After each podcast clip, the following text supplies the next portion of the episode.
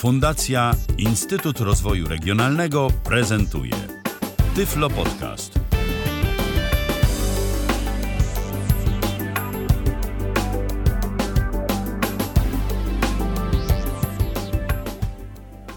Y, Mówi Michał Kasperczak y, na antenie Tyflo Radia.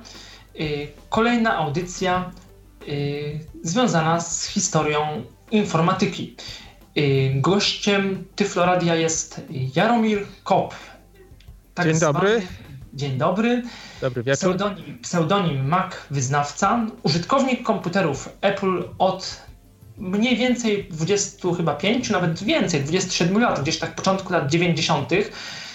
Osoba, która mówi, że nigdy nie używała komputerów z Windowsem, o czym sobie zaraz y, powiemy.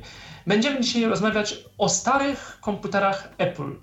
Y, też troszkę o dostępności, ale głównie o, o tym, jakie, jak wyglądały stare Maci, jak, jak wyglądały stare systemy Apple, jak w ogóle korzystało się z Maca y, w pierwszej połowie lat 90., kiedy Y, królowały w Polsce, kiedy w ogóle komputery były w Polsce jeszcze rzadkością, a jeżeli były, to były to PC z systemem DOS, potem z, gdzieś tam z Windowsem 3.11, Windowsem 95, a tylko co niektórzy używali właśnie Maca.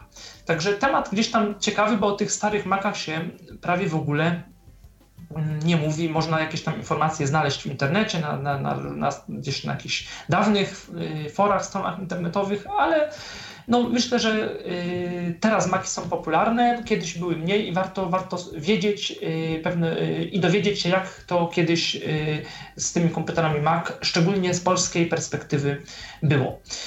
To ja może najpierw, y, aha, przypomnę, że można się z nami kontaktować pod y, numerem telefonu 800, 123 834 835.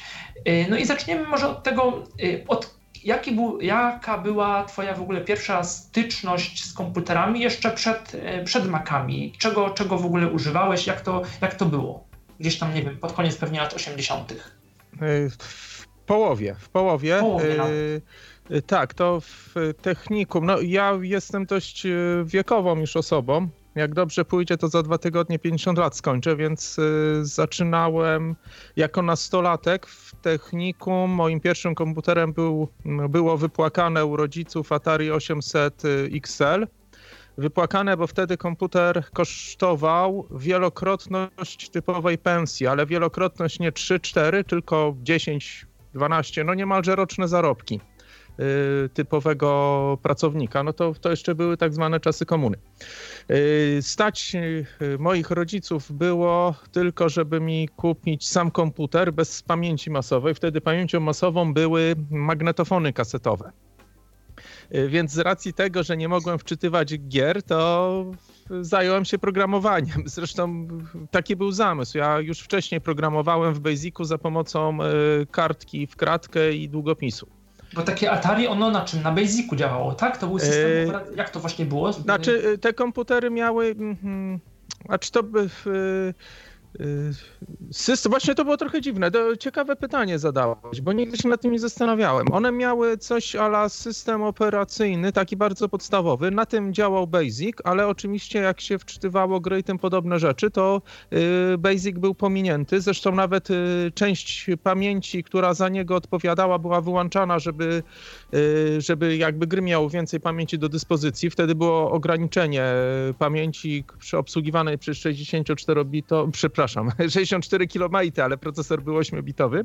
Kilobajty, nie megabajty, tylko teraz to więcej pamięci ma, nie wiem, mrugająca lampka w rowerze. No, może przesadziłem, ale nie, niewiele, niewiele mniej ma pamięci. I, y, y, a system operacyjny często się mówiło, a ktoś już był szczęśliwym posiadaczem stacji dyskietek. To był tak zwany system ładowany z dyskietki i on służył do tego, żeby uruchamiać programy z dyskietki, na przykład kopiować pliki między dyskietkami, tym zmieniać nazwy plików i tak dalej. Ale y, często stacja dyskietek miała szybszy procesor niż sam komputer w tych czasach i kosztowała dużo więcej od komputera. No tak, bo powiedzmy jeszcze, że komputer to wtedy to było tak, że to była klawiatura i stacja dyskietek, tak? To ta jednostka centralna, ona jakby była w klawiaturze, tak? Można Bar- bardziej, tak to wygląda. W większości domów to była klawiatura, w, no, w której był komputer, czyli obudowa to było. No, generalnie to wyglądało tak, jakby obecnie mieć MacBooka, tylko bez ekranu. No Czyli, tak. no bo to do tego się sprowadza. Mamy w MacBooku, mamy klawiaturę, mamy komputer w klawiaturze, co nie? No jeszcze do tego jest dostawiony ekran. I wtedy tak było, tylko ekranem był telewizor. Trzeba się było podpiąć pod telewizor. A pamięcią masową w 85% przypadków to były magnetofony, no bo tak jak mówiłem, stacje dyskietek były horrendalnie drogie, droższe od komputera i to, no to, to powodowało ich y, rzadkie, no jakby niedostępność dla typowego użytkownika. Zresztą większość wtedy używało komputerów jako konsol do gier, gdzie magnetofon wystarczał. No tak, bo to wtedy rzeczywiście gdzieś tam te, te, te, kasety, to była taka audycja też była w radiu, w czwórce, radiokomputer, gdzie ludzie przegrywali sobie e, programy, nagrywali, nawet żeby lepiej można było je przegrywać, to ta audycja wpierw była w paśmie rozgłośni harcerskiej, gdzieś tam po południu, że tak y, wtrącę moje radiowe tematy, a, a, potem została y, y, godzina, emisja audycji zmieniona na, przesunięta na wieczorne godziny, żeby lepiej można było bez zakłóceń te, te programy, te no, gry głównie gdzieś tam nagrywać sobie na, na kasety. I to było usankcjonowane jakby piractwo, bo wtedy y, Zresztą Miejku, no w, y, sama rozgłośnie radiowe w tamtych czasach y, no, puszczały całe płyty no, tak zwane długo, długogrające, co normalnie jest niedopuszczalne w radiu.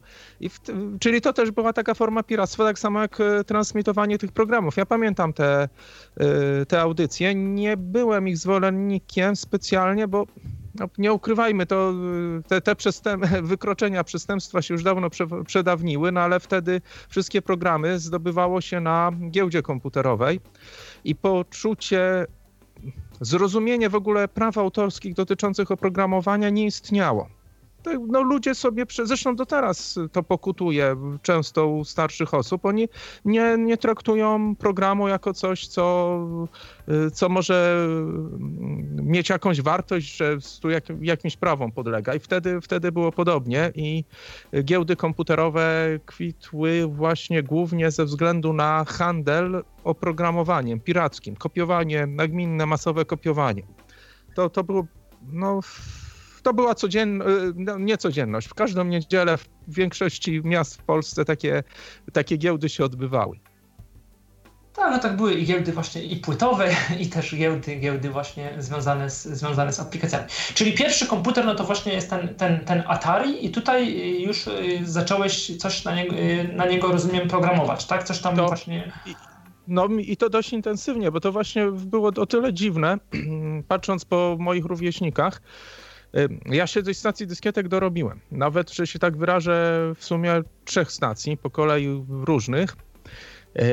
I stacja dyskietek, czemu o niej mówię? Bo mm, ja pisałem programy w języku C na, na 8-bitowym Atari. Był kompilator języka C na to, na to no zabawkę. Już wtedy to był, był komputer o niewielkiej możliwości, no bo już wtedy już się pojawiły komputery 16-bitowe i można było na tym pisać programy w języku C, ale na przykład y, mm, były kompilatory Basica, które potrafiły, Basic jest tak zwanym interpreterem, czyli komendy się wykonują jedna po drugiej, y, a kompilator zamienia program napisany przez człowieka na kod maszynowy jakby za jednym zamachem, generując taki gotowy pliczek, tak jak to teraz mamy, jakiś program po prostu. I y, był kompilator na Atari 800, który pozwalał na skompilowanie programów w Basicu. Mi się zdarzyło napisać w tym Basicu na Atari bazę danych. Ja byłem zafascynowany bazami danych wtedy i y, zresztą nadal ten, znaczy trochę dziwnie to brzmi, że mo, ktoś może lubić bazy danych. No, no ja nadal lubię. I y, zrobiłem taki program, potem się okazało, że był używany, oczywiście jego pirackie kopie, w kilku wypuszczalniach kaset wideo. Chociaż kilka udało mi się sprzedać na giełdzie również tych programów. I, e, no i wtedy e, też jeszcze warto powiedzieć o tym, że tak jak teraz, wtedy też były takie wojny klanów, czyli na przykład tatarowcy się z komodorowcami w cudzysłowie zwalczali. No nie było rozrób ani starć ulicznych, ani nawet na giełdzie, ale taka rywalizacja, kto tam ma lepszy komputer, który komputer mhm. ma lepsze możliwości, no to była na ja zapytam ogólnie, nim przejdziemy jeszcze do Maców, y, takie podstawowe, bo te w sumie tego nie wiem, podstawowe różnice pomiędzy y, Atari, y, Commodore a Amigą. Może inaczej, y, to mm, między Atari 8-bitowym, y, bo w, w Commodore jest wyraźne rozgraniczenie. Commodore 64, czyli najpopularniejszy 8-bitowy, no i Amiga już 16, w zasadzie 32-bitowa, a w Atari to były 8-bitowce T865 i tak dalej i 16-bitowce Atari ST 520, 1000 coś tam. Więc to była jakby inna liga. Y, porównując Atari 800 z Commodore 64, to y, Atari miał dwa razy szybszy zegar, 2 MHz. Commodore miał 1 MHz. Atari miał znacznie lepsze i mądrzejsze układy graficzne. Rozwiązania takie bardzo nowatorskie jak na tamte czasy. Potem one były bardzo podobne niektóre do rozwiązań zastosowanych w Amidze. Za to Commodore 64 miał niesamowity syntezator dźwięku Yamaha i ta, ten dźwięk z Commodora muzyczki no, robił niesamowite wrażenie. Z kolei znowu Atari potrafił 8-bitową Y, za pomocą, y, miał 8-bitowy jakby digitalizer i mógł sample odtwarzać. Oczywiście strasznie rzężące, no bo 8-bitowe 16 wartości tylko, ale mogły dość dobrze naśladować no, brzmienia różnych instrumentów, z tym, że to jego zasoby niesamowicie pochłaniało. Y, no i przede wszystkim oczywiście programy były nie, niezgodne. Programy na Atari były na Atari, na Commodora były na Commodora, inne były joysticki, czyli wszystkie elementy, które się podpinało. Yy, Basic w Commodore był bardzo ubogi w porównaniu do Atari. No to były główne yy, różnice. I tak mhm. jakby uprzedzając, yy, jakby kontynuując to twoje pytanie, ja po Atari oczywiście awansowałem na 8-bitowym na Atari ST, też z pomocą, że się tak wyrażę, rodziny. To już był oś, 89 rok, jakoś tak, około 90. Y, ale y, y, niedługo miałem to Atari. Oczywiście wtedy byłem strasznym zwolennikiem Atari, jak to wypadało być wtedy i wrogiem Amigi i Commodora. Atari ST miał, zasłynął z tego, że miał port MIDI i można go było od razu podłączyć do instrumentów klawiszowych. Amiga tego nie miała. Za to Amiga miała bardzo, no, do teraz ludzie sobie puszczają tak zwane y, mody z Amigi, muzyczki robione w modułach. Y, tak, dobrze? Jakoś tak to chyba się nazywało. Ale z tego Atari ST szybko przeszedłem na Amiga, to za sprawą tego, że ktoś kupił ode mnie Atari. Podszedł do mnie ktoś na giełdzie, wyjął dużą ilość dolarów, bo wtedy się na polskiej giełdzie handlowało tylko w obcych walutach, była taka inflacja. Yy, sprzedałem mu te Atari, licząc, że pojadę zaraz do Warszawy i kupię sobie nowe, lepsze, ale nie wytrzymałem i kupiłem tego samego dnia Amiga. Mhm. Czyli zmieniłem też, obóz mhm. radykalnie. No tak. I ta Amiga, ona wtedy też tak wyglądała jak tamte komputery, czyli też jeszcze magnetofon. E, nie, to były, y, czy już dyskietki tylko? Czy dyskietki wtedy... wbudowane, tak. Amigi 16-bitowce już były tylko na dyskietkach i to 3,5 calowych.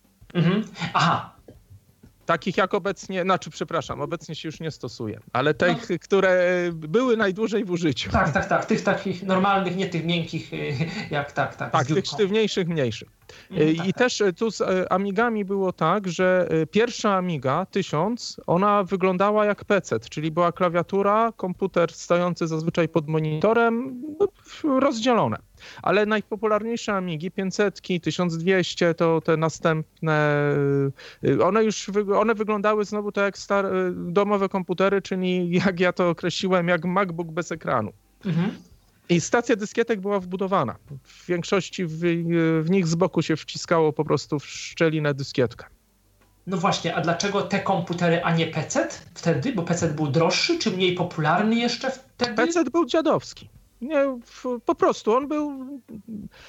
Każda Amiga, nawet Atari ST, które miało słabe możliwości graficzne, to wszystkie te komputery rozkładały PC na łopatki pod względem możliwości, nawet i szybkości pracy.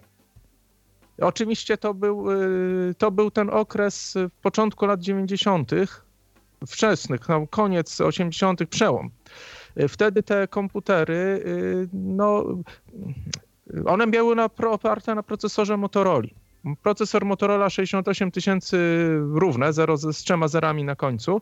Yy, miał magistralę 16-bitową, ale rejestry wewnętrzne miał 32-bitowe. Mógł zaadresować dużo pamięci, a w Intelu wtedy było stronicowanie pamięci. Trzeba było bloki pamięci przełączać tak jakby się jak w 8-bitowym komputerze. To strasznie obniżało wydajność tych komputerów. W dodatku grafika była niesamowicie kiepska, bo to tak zwane cegły, czyli CGA, to nie wiem, 4 czy z góra 16 kolorów, jeszcze w bardzo niskiej rozdzielczości, ewentualnie monochromatyczne tak zwane Herkulesy, gdzie była wysoka dość rozdzielczość, 700 pikseli na tam 480 czy ileś, ale tylko biel lub czerń, ewentualnie zazwyczaj kolor rubinowy lub czarny, bo takie monitory wtedy były monochromatyczne, ponoć zdrowsze dla oczu. Y, a, a Amigi no, potrafiły wyświetlić 4000 kolorów na ekranie. No, nikt do tego nie mógł wtedy podejść. Jeszcze kosztowały mniej niż PC. Ja byłem właśnie amigowcem do, mm, do, do 95 roku. Mhm. A y, tak, czyli to, to, to wiemy. I pierwsze, pierwsze twoje w ogóle zetknięcie się i spotkanie z Maciem. To jak to się stało i co to, co to było? Albo w ogóle początki Maków y, w Polsce, idąc tak, idąc dalej. Y, generalnie Mac to był hmm, nie wiem jak to określić, coś jak święty gral, taki, znaczy może nie, bo nie był aż taki pożądany, ale y, y, to było coś, o czymś można było przeczytać w bajtku. To było taki miesięcznik y, poświęcony komputerom. Jako czytało się o tym z wypiekami, oczywiście jeżeli ktoś się, się pasjonował informatyką, z wypiekami w ogóle to jakby się czytało o jakimś zjawisku science fiction. To teraz pamiętam mój pierwszy pierwszy artykuł, jaki przeczytałem, on chyba to był opis y, Maca SE. Maca, Mac SE albo Mac SE, czy nie, Mac SE. I jak tam te rozwiązania jakieś, nie potrafiłem zrozumieć, jak to jest, że komputer, który ma czarno-biały monitor bez odcieni szarości, miał 32-bitowy Quick Draw, czyli system obsługi kolorów, który mógł, obsługiwał kolory 32-bitowe, czyli wszystkie, a monitor wyświetlał tylko czerni biel. Więc y, po, potem to zrozumiałem. Znaczy, oczywiście to nie zmieniało faktu, że tylko była czerni biel na monitorze, ale programy mogły użysta, używać wielu, wielu kolorów i udawać, że mają jakby do nich y, dostęp. I y, no, to była taka fascynacja, no Macintosh, no to, to niespotykane, tego się nie widziało, to się widziało w filmach. To jabłuszko było słynne, popularne niesamowicie w różnych produkcjach filmowych tak zwany product placement, czyli tam lokowanie produktu. No, Apple miał bardzo dobre i za to praktycznie nie płacił. Wszyscy sobie chcieli postawić taki komputer i pokazać go w filmie. No i taki był kontakt większości ludzi z y, komputerami, więc dużo ludzi widziało, że co to są te komputery z jabłuszkiem, no ale na zasadzie, a to takie, takie coś dziwnego, drugiego, niedostępnego. To, co jest w telewizji i w Ameryce gdzieś tam. Tak, tak, dokładnie. Y, chociaż 8-bitowe y, komputery Apple'a były w Polsce całkowitą rzadkością. To po prostu, no nie jest, ja go nigdy nie widziałem z bliska. Mimo, że jeździłem na różne giełdy komputerowe, w różnych miejscach bywałem.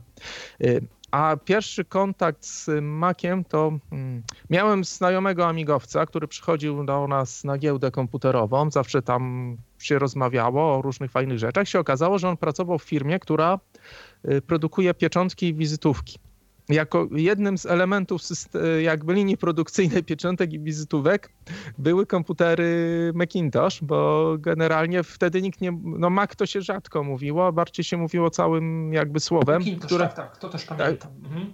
Teraz praktycznie się tego nie używa. Tego się nawet nie znajdzie na stronie Apple'a yy, z całego tego określenia. Yy, yy, no i on mi opowiadał właśnie, co, co było fascynującego. Patrz, on nie ma guzika od stacji dyskietek. Mówi, no jak, to jak dyskietkę wyjmujesz? Wrzucasz ją do, jej ikonkę wrzucasz do śmietnika i ona sama wyskakuje. I no, y, to było coś niesamowitego. No jak to tak? No, to ja przecież musiałem zawsze tak mechaniczny guzik wcisnąć w stacji dyskietek. On jakby przekazywał siłę tam na napęd, sprężyna coś tam odblokowywała, dyskietka wyskakiwała. A tutaj samo wychodzi? Albo mi opowiadał o jakichś dziwnych dyskach zewnętrznych podpinanych do Macintosha przez y, port y, SCSI. To też była jakaś, y, nie do końca magia, bo Amiga też ich używała do zewnętrznych dysków twardych. ale taka no dość rzadka rzecz. PC, PC tego nie miały. I, yy, I że podłącza dysk. W, komputery, w komputerze wtedy dyski twarde, te większe, miały 40 mega. Mega, nie giga. 40 mega. Mhm. Yy, a on mi opowiadał o takim dysku, który się wyjmowało z napędu i on miał 44 mega, czyli jak taka pięciocalowa gruba dyskietka, to się SideQuest nazywało. No to kolejna fascynacja. Albo mi mówił o tym, że mają monitor, który jest pionowy, czyli cała jakby kartka A4, ale w pionie, nie w poziomie. No to też mi szczęka opadała. Albo mówi mi, ale wiesz, wszystkie myszki mają tylko jeden klawisz do Maca. No jak to jednym klawiszem się posługiwać? No wtedy myszki były w Atari ST i w Amigach, no zawsze miały dwa klawisze, yy, a wczesne myszki pecetowe nawet się, nawet trzy. I tak mniej więcej to zostało do teraz. I to, to było niesamowita, niesamowita opowieść i potem dziwnym trafem nie, nie chciało mi się, mm, może inaczej, nie radziłem sobie z cyłkami na Polibudzie. I trzeba było zmienić uczelnię.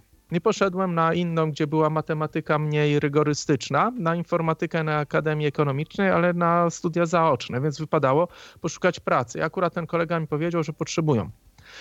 Jest w firmie, gdzie właśnie maki były elementem linii produkcyjnej pieczątek i wizytówek. I tam się zatrudniłem i, tak, y, i taki był mój pierwszy kontakt z makami, a że na Amidze już się zajmowałem DTP, bo mnie to też, miałem drukarkę igłową do Amigi. Znaczy to była drukarka normalna, uniwersalna, jakiś Brother z tego co pamiętam, ale podłączona do, używały, dobrze działało z Amigą, tam sobie nawet własny system polskich znaków do tego napisałem i robiłem, były takie programy ala, no coś jak obecnie do, do, do, do DTP, czyli do składu tekstu z grafiką, robiłem sobie różne rzeczy, ogłoszenia jakieś drukowałem i kolega jak to zobaczy powiedział, że będę się nadawał. No i no i od 91 roku zacząłem pracować na Macach. A w domu cały czas były Amigi oczywiście. Mhm. I co mógłbyś opowiedzieć o tych pierwszych Macach, w sensie tych, tych Macach właśnie z pierwszej połowy lat 90., jak, jak one wyglądały, jeżeli chodzi no tak, o taki design i o, o porty, o stosowane rozwiązania, potem właśnie o klawiaturę i potem przejdziemy do, do systemu operacyjnego. Yy, Przede wszystkim może najpierw powiem, jak wyglądały, mm, znaczy no PC-ty wtedy wyglądały mniej więcej tak jak teraz, tylko były jeszcze brzydsze. Yy, zazwyczaj były to jednak tak zwane desktopy, czyli pudełka nie, nie, nie pionowe, stojące pod biurkiem czy gdzieś tam schowane, no bo, no bo brzydkie, tylko poziomo leżące takie pudła na, na, na biurkach. I tak, yy, I tak wyglądała większość PC-ów. Moja Amiga 2000, która, którą miałem przez jakiś czas, też tak wyglądała, czyli było takie wielkie pudło, gdzie były napędy dyskietek, z przodu, ewentualnie można było dysk twardy wsadzić. I to było duże. To miało, te pecety miały zazwyczaj wysokości gdzieś z 15-20 cm, szerokość, no ja wiem, 40 na 40 a maki, pierwsze maki, no nie, może pamiętacie, że były tak zwane lodówki, czyli y, w pionowym takim pudełku był mały ekranik, na dole pod nim stacja dyskietek, z tyłu to można było, był taki jakby uchwyt, można było to złapać, przenieść, czyli był taki komputer all-in-one, y, ale właśnie w takiej pionowej obudowie. Ale za moich czasów to już najpopularniejsze maki to były tak zwane LC, popularne. E, LC to też może się kojarzyć z low cost, bo one były stosunkowo, jak na Maki oczywiście, niedrogie. I one miały tak zwane do teraz e, słynne mm, obudowy, e, na nie się mówiło obudowy pizza box, bo były niewiele większe od pudełka na pizzę, znaczy były wyższe, bo pudełko na pizzę ma zazwyczaj te trzy centymetru, no chyba, że na grubym cieście, no to może mieć 4, a te komputery miały gdzieś z 5,5 centymetra y, wysokości obudowy i rozmiar taki, no pudełka na pizzę i to nie tą największą. 35 cm. No, musiałbym teraz zajrzeć w. Mniej więcej były wielkości takiego MacBooka 13-calowego czy innego komputera 13-calowego, tylko to było prawie że y, kwadratowe. Y, były troszkę dłuższe niż szersze. Były niewysokie, czyli właśnie tak jak mówiłem, że te 5 cm. Z przodu była jakby taka mała nóżka, czyli one były lekko pochylone, te obudowy.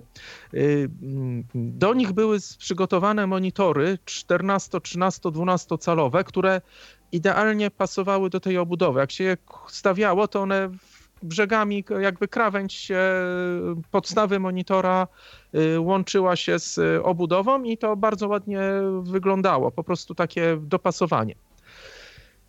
Były też komputery mocniejsze Maki, które już wyglądały jak klasyczne pecety, z tym, że nie, te obudowy były głównie z tworzywa. Y, PC-tem wtedy można się było pokaleczyć. Zresztą podejrzewam, że i teraz można. Jak się wkładało rękę do środka, do PC-ta, czy nawet y, tam przy obudowie coś ruszając, no to te blachy to, to trzeba było uważać. W Macach nie było z, tego, z tym problemu, bo one były w większości plastikowe. Y, też sprawa koloru.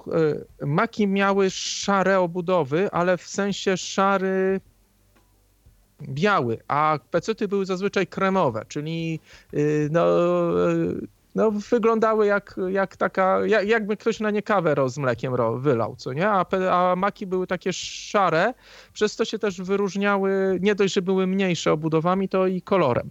Maki miały z przodu stację dyskietę, która właśnie wyglądała jak tylko taka szczelina. Nie było tam guzika do wyciągania dyskietek. Y, te Maki LC, na których pracowałem, miały 40-megowe dyski twarde. Y, to, co powiedziałeś, zapytałeś, że porty. To jest ważna rzecz, bo to były diametralnie inne złącza niż wtedy we wszystkich innych komputerach. Mówiąc wszystkie inne, mam na myśli pecety z DOSem i Windowsem, Maki, bo przepraszam, nie Maki, tylko Amigi i Atari ST. Te wszystkie komputery miały tak zwane porty szeregowe, porty równoległe do drukarki, y, ewentualnie tam jeszcze jakieś porty typu joystick czy coś tam i mm, ale wszędzie były one te same, czyli na przykład drukarkę tą Brother od Amigi mogłem podłączyć, którą używałem z Amigą, mogłem używać z Atari ST albo z y, PC-tem. A w Macach nie było tak łatwo. Maki miały swoje złącze. Jedynym złączem wspólnym było tak zwane SCSI, SCSI, albo niektórzy mówili na to SEXI. Y, y, to złącze, ale też, że było śmiesznie, też było inaczej wyprowadzone, bo w Macu było wyprowadzone jako tak zwany Canon 25, czyli y, takie z dziurkami w dwóch rzędach takie trapezowe złącze, a w PC-tach, jeżeli w ogóle miało, miały one SCSI, to było trochę podobne jak złącze w drukarkach równoległych, tak zwany trochę większy Centronix. E, więc e, oczywiście to można było kablem załatwić kompatybilność między tymi, bo, bo jakby e, logicznie, elektrycznie to było zgodne, tylko rodzaj wtyczki był inny. Ale większy problem był z, mm, z drukarką. Maki nie miały portu równoległego, za to miały dwa porty, szybkie porty szeregowe. Dużo szybsze niż w PC-tach ale w gniazdku, które y, wygląda tak jak obecne gniazdka jeszcze tu gdzie stosowane Super VHS, czyli takie małe, okrągłe z y, pinami w środku. I y, to były dwa takie gniazda. Z tyłu miały symbol, jedno miało symbol drukarki, drugi symbol modemu. Ale można je było do, dowolnie zamieniać, czyli można było jakby drukarkę podłączyć, oczywiście mającą odpowiedni interfejs. To się nazywało LocalTalk, to, to złącze.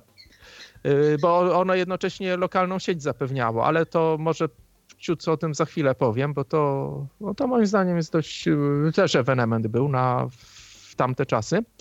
Y, czyli miał, mieliśmy dwa identyczne złącza o różnych ikonkach, a mogliśmy je pod, używać znamiennie, tylko trzeba było pamiętać, że jak łącz, podłączyliśmy drukarkę do portu modemu, to żeby potem e, w systemie odpowiedni port wybrać.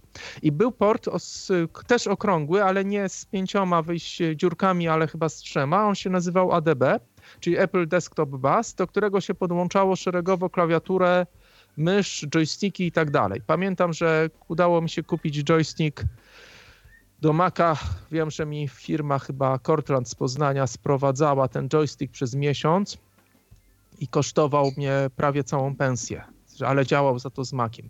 Y, I to było też całkowicie nietypowe. Y, I tak jak mówiłem, łączyło się szeregowo, czyli klawiaturę podłączało się do komputera, a do, z drugiej strony klawiatury podłączało się myszka. Oczywiście można było myszkę podłączyć do komputera, y, no ale wtedy nie było gdzie podłączyć klawiatury. No tak. Te, też taka ciekawostka, jak się kupowało wtedy Maca, to w zestawie mieliśmy komputer i mysz, nie było klawiatury. Trzeba ją było dokupić. Znaczy zamówić oczywiście, no wiadomo, że nikt nie chciał komputera bez klawiatury, ale y, nawet nie było w pudełku miejsca na nią. Mhm. No tylko, że wtedy no, raczej, stan, norm, tak powiem, normalny człowiek raczej Maca jednak nie kupował. To było raz, że bardzo, o, no, o, o, do dzisiaj Maki są drogie, ale wtedy to ta różnica była jeszcze dużo większa, nie? To te Maki wtedy były bardzo drogie. Y, I tak i nie, bo był, był ta, znaczy tak, masz, generalnie masz rację, ale był taki okres, że na przykład y, mm, można było sobie y, y, Maca LC, jak już były modemy, modele, przepraszam, LC2 i LC chyba 3, to tego pod, LC, e, jak, jak LC3 wszedł, to LC2 można było kupić na przykład za 2000 zł, co Aha. było ceną, no powiedzmy o jedną trzecią, jedną czwartą wyższą od ceny PC-ta, czyli Y, aha, jeszcze trzeba było klawiaturę za 200 zł dokupić, czyli powiedzmy, że o jedną trzecią drożej, ale to był nie najświeższy model. Y, więc można było je, no były droższe, ale nie, nie, nie, nie zawsze tak diametralnie. Jeszcze jedna ważna rzecz. Często przywozili z zachodu tak zwanego komputery y, Mac, gdzieś tam obdarowani jacyś powracający emigranci obdarowali, obdarowani wspaniałym komputerem, który naprawdę był tam im dawany z y, czystym sumieniem. Maczcie tu taki wspaniały Mac. Przyjeżdżali z nim do Polski i nie, nie mieli co z nim zrobić. Nic nie mogli podłączyć, co nie, bo nie, joystick nie działał, klawiatur, nic nie działało.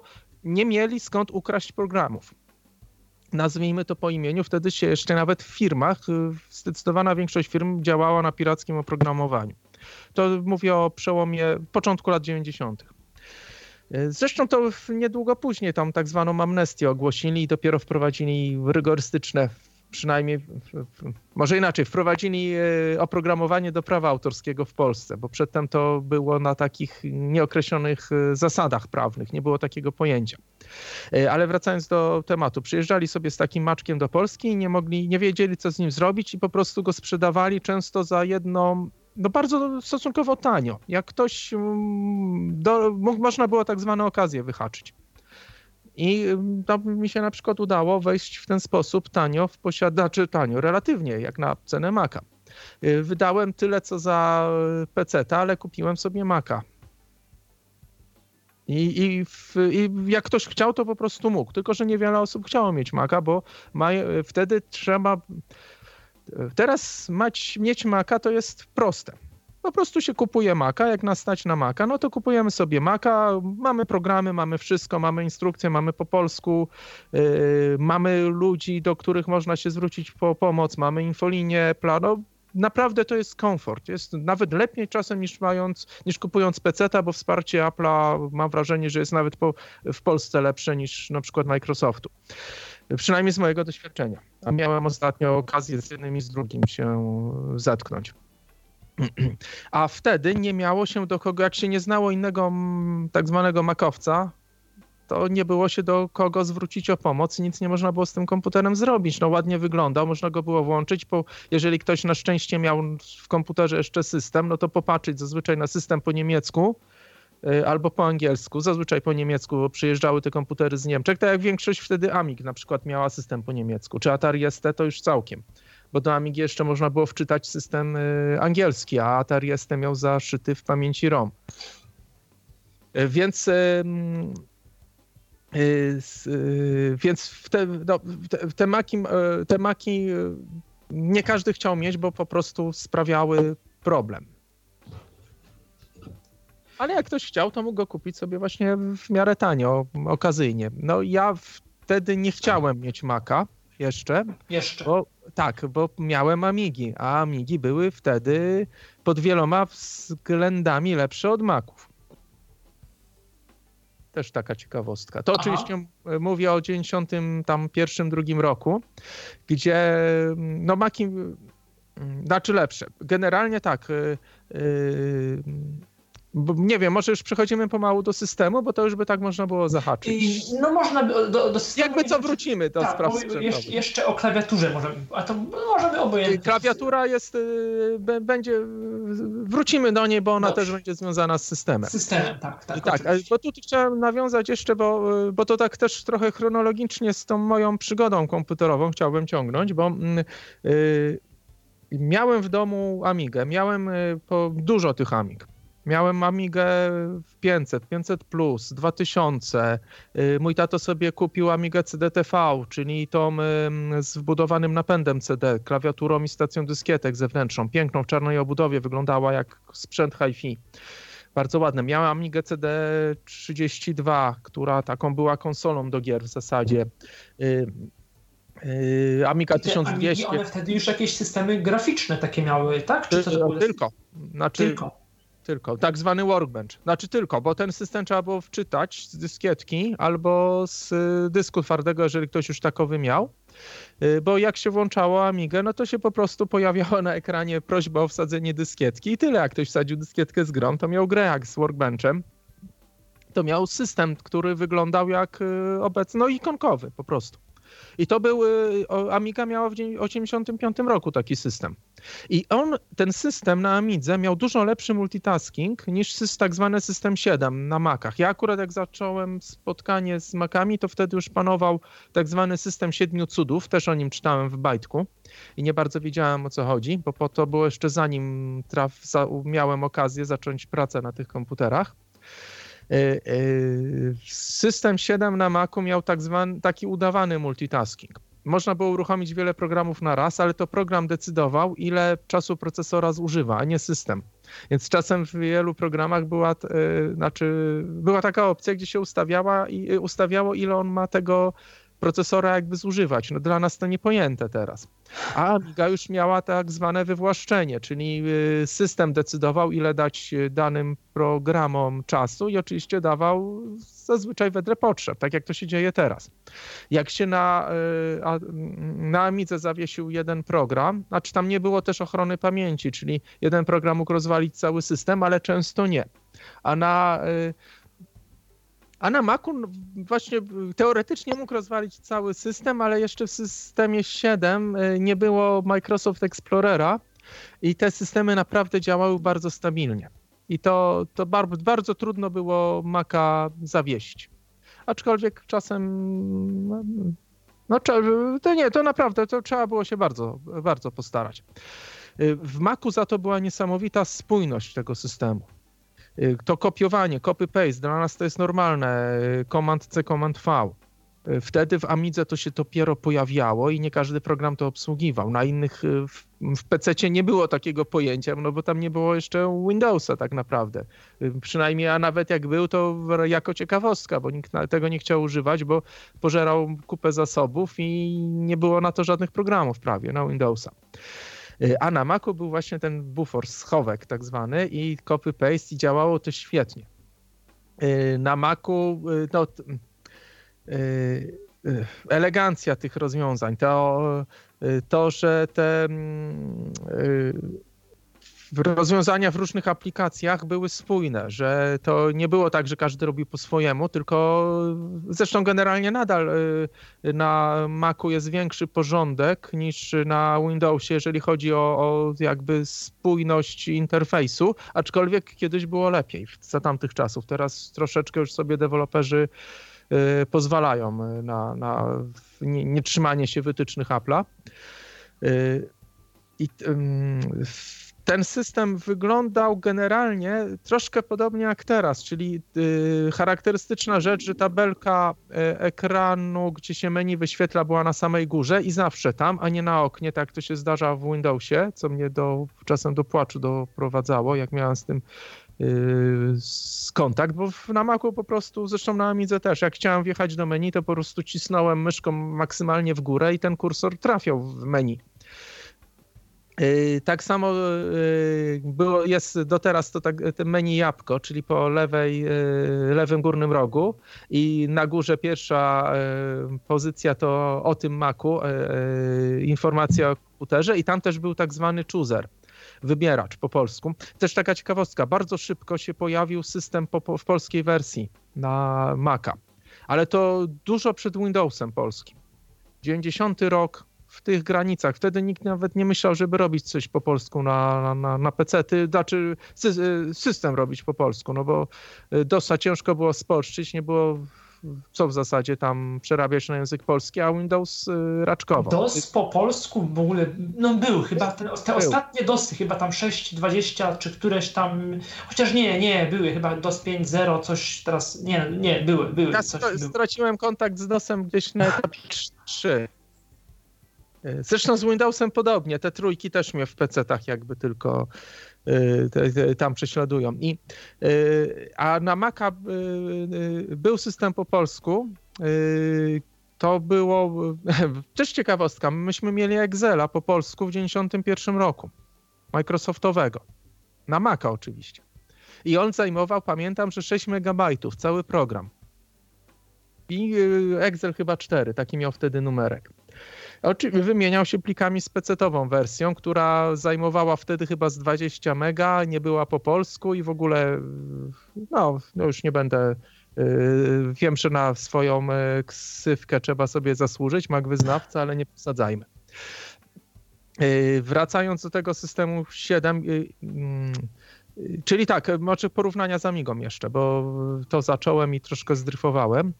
Y, sprzętowo Amiga, na, na przykład Maki y, LC miały 32-bitowe procesory Motorola 68020, ale ten procesor, y, mimo że miał 32-bitową magistralę danych, to pracował w nich w trybie 16-bitowym, bo było taniej tańsze pamięci, y, tańsze jakby płyty główne, bo tam mniej tych y, te, no, linii magistrali trzeba było poprowadzić, ale to obniżało połowę wydajność. Amiga 1200 miała taki sam procesor, ale bez tego ograniczenia. On miał dostęp do pamięci 32-bitowy.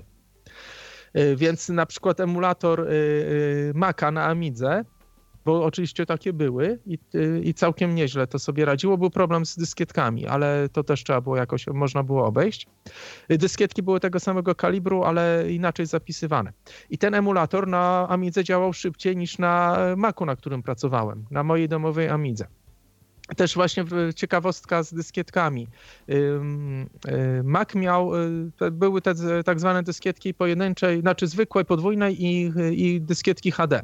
Dyskietka HD na Macu była taka 3,5 calowa jak na PC, 1,44 mega i była w tym samym jakby mm, Mac mógł, mógł zapisać i odczytywać PC-owe dyskietki ale y, z mm, y, mniejszej gęstości 800-kilowe dyskietki na Macu były zapisywane ze zmienną prędkością obrotową. Stacja dyskietek co ileś tam z y, ścieżek zmieniała prędkość obrotową. Aha. Dzięki temu PC miał 720 mega, a Mac miał 800. A Amiga i takich wszystkich załatwiła, bo miała 880 przy stałej prędkości obrotowej. I tutaj był problem, bo Amiga nie miała dyskietek HD z przenoszeniem danych. Y, trzeba było to robić przez format PC 720 MB tej niższej gęstości i, i trochę było z tym y, zabawy jak ktoś właśnie się chciał w emulację pobawić. A y, jeżeli, mm, no właśnie, kto, kto potrzebował Maca, jeżeli ktoś się zajmował wtedy poligrafią DTP, to, to nawet w Polsce Maki były niezastąpione. Po prostu przez y, tak gdzieś do połowy lat 90. to DTP poligrafia to był, no to był Mac rządził w wydawnictwach, y, y, w, nawet w takich małych firmach trzeba było pracować na Macu tak do połowy lat 90. 96, 7, to już tak pecety zaczęły doganiać i dzięki dużo niższej cenie jakby rozpowszechniły się i już pomału dawało się z nich korzystać również w DTP. I to była nisza opanowana przez Maki, e, czyli poligrafia i też pomału montaż wideo. Mi się zdarzyło pracować na Macu, który służył do montażu wideo. No i w audio też były bardzo popularne studio nagrań. Mhm. W Polsce w tamtych wczesnych czasach. Bo I chyba naj, najspójniej to się jakby um, nie było zawirowań w popularności maków na przestrzeni lat y, końcówki zeszłego wieku właśnie w muzyce. Tam maki się trzymały i wtedy i obecnie cały czas mniej więcej na, na podobnym, dość, dość jakby wysokim poziomie, jeżeli chodzi o, o ilość y, y, komputerów będących w użyciu. Dobrze, to tak, jeszcze kończąc to porównanie Amiga-Mac, to mm, System y, był jakby bardziej spójny na Macu, ale multitasking był kiepski.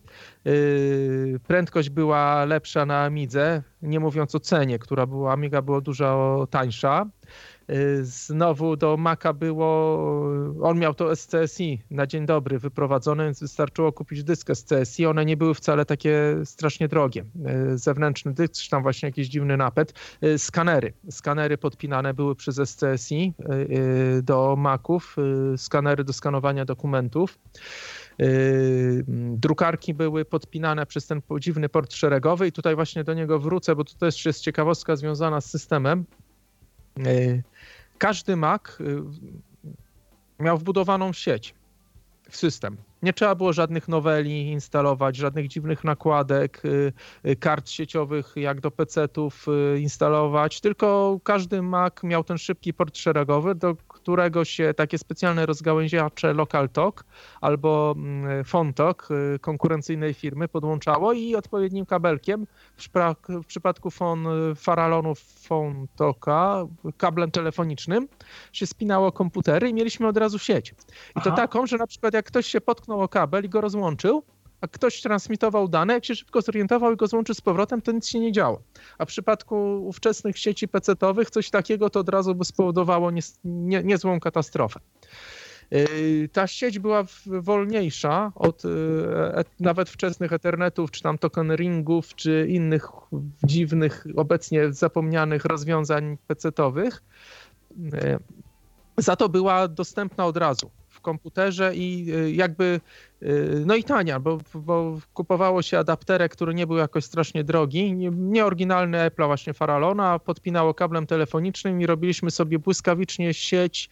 Y, e, też podpinało się w ten sposób drukarkę i drukarka była sieciowa, widziana przez wszystkie komputery, dlatego, a drukarka las, oczywiście laserowa, no bo jak DTP to musiała być drukarka laserowa. Apple, też taka ciekawostka, Apple robił wtedy skanery, drukarki, monitory, y, aparaty fotograficzne, cyfrowe, 1996 roku już robiłem o, sobie pierwsze. to nie, nie słyszałem nigdy fotograficznych Apple. Tak, robił i to jedne z pierwszych na świecie. Yy, oczywiście to było na zasadzie, że robił dla niego chyba Canon, czy jakaś taka firma, już nie pamiętam, to QuickTake. Takie aparaty wyglądały jak lornetka. Yy, bo w, no dokładnie jak lornetka wyglądały, tylko że miały jakby jeden okular. I trzymały się, trzymało się jak lornetkę robiąc zdjęcie. I te wszystkie rzeczy robił Apple. Y, Apple potrafił wypuścić w ciągu jednego roku 50, raz naliczyłem, 52 modele komputerów. Wyobrażacie to sobie? 52 modele komputerów ma, yy, no, mhm. przez Apple wypuszczonych. Czyli to tak jak teraz te wszystkie PC-owe firmy typu właśnie PC-owe, takie nie Apple'owe typu właśnie Asus, Lenovo, coś tam, no to tak samo, tak samo kiedyś Apple. No my tego nie doświadczaliśmy, bo wtedy jeszcze to było czas, był czas, że komputery ogólnie były rzadkością i nie były no takie salony jak jakiś tam komputronik czy Znak. Jeszcze było coś takiego, takie salony komputerowe Znak, które potem upadły, no to wtedy to były początki tak naprawdę i to też pewnie było po jeden, dwa komputery y, w sklepie y, określonym, no nie, nie było tak jak teraz, że wchodzimy do mm, do jakiegoś tam Mediamarktu czy inne, innej sieciówki, albo nawet iSpota i mamy MacBooka jednego, drugiego, trzeciego, czwartego. Później oczywiście już tak, no ale w tej połowie lat 90. to bardziej się na zamówienie gdzieś tam ten komputer sprowadzało, składało. Powiem ci, że i tak i nie, bo ja mam doświadczenia jako mhm. sprzedawca Aha. Y, Maków. Pracowałem y, w tej firmie, która robiła pieczątki wizytówki. Ona potem też zdobyła autoryzację jako reseller y, Apple'a i sprzedawaliśmy tam Maki. A potem przyszedłem do innej firmy, gdzie już tylko się sprzedażą Maków zajmowałem głównie.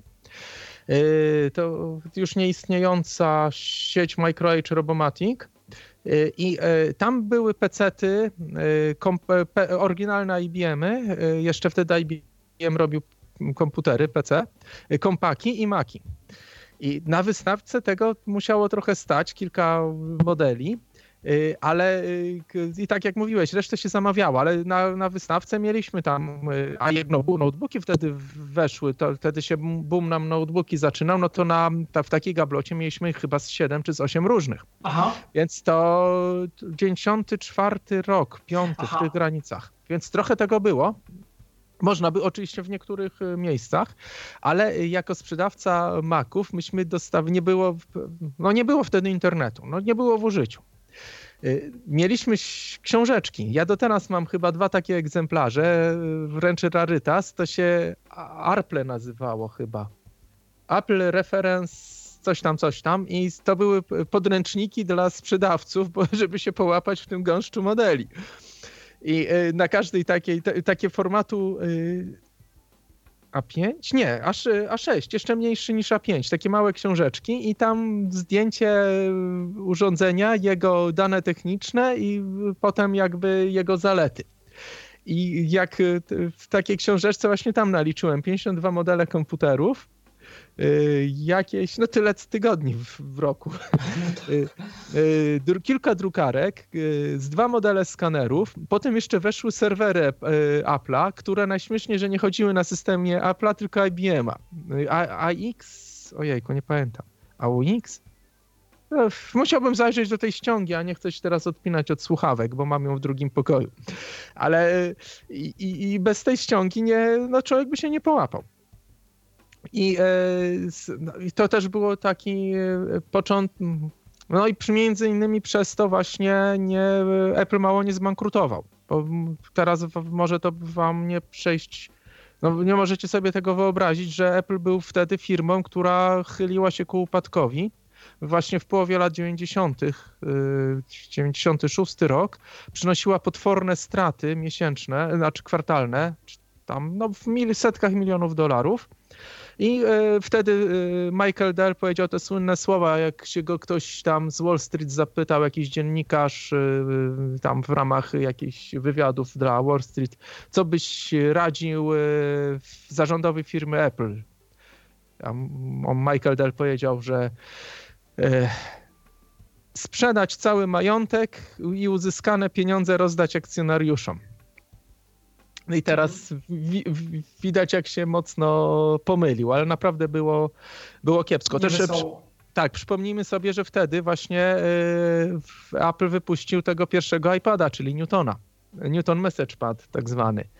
Y, to był dopiero wynalazek i też nie do końca jakby udany. A jakie fajne reklamy Apple wypuszczał, też y, na płytach CD do teraz mam kilka takich rarytasków schowanych, które właśnie były do na przykład do puszczania w salonach, jako takie materiały propagandowe. Y, to z, od tej strony ten światek wygląda dość ciekawie, jak się miało, bo dlaczego właśnie to też przeszedłem na Maki?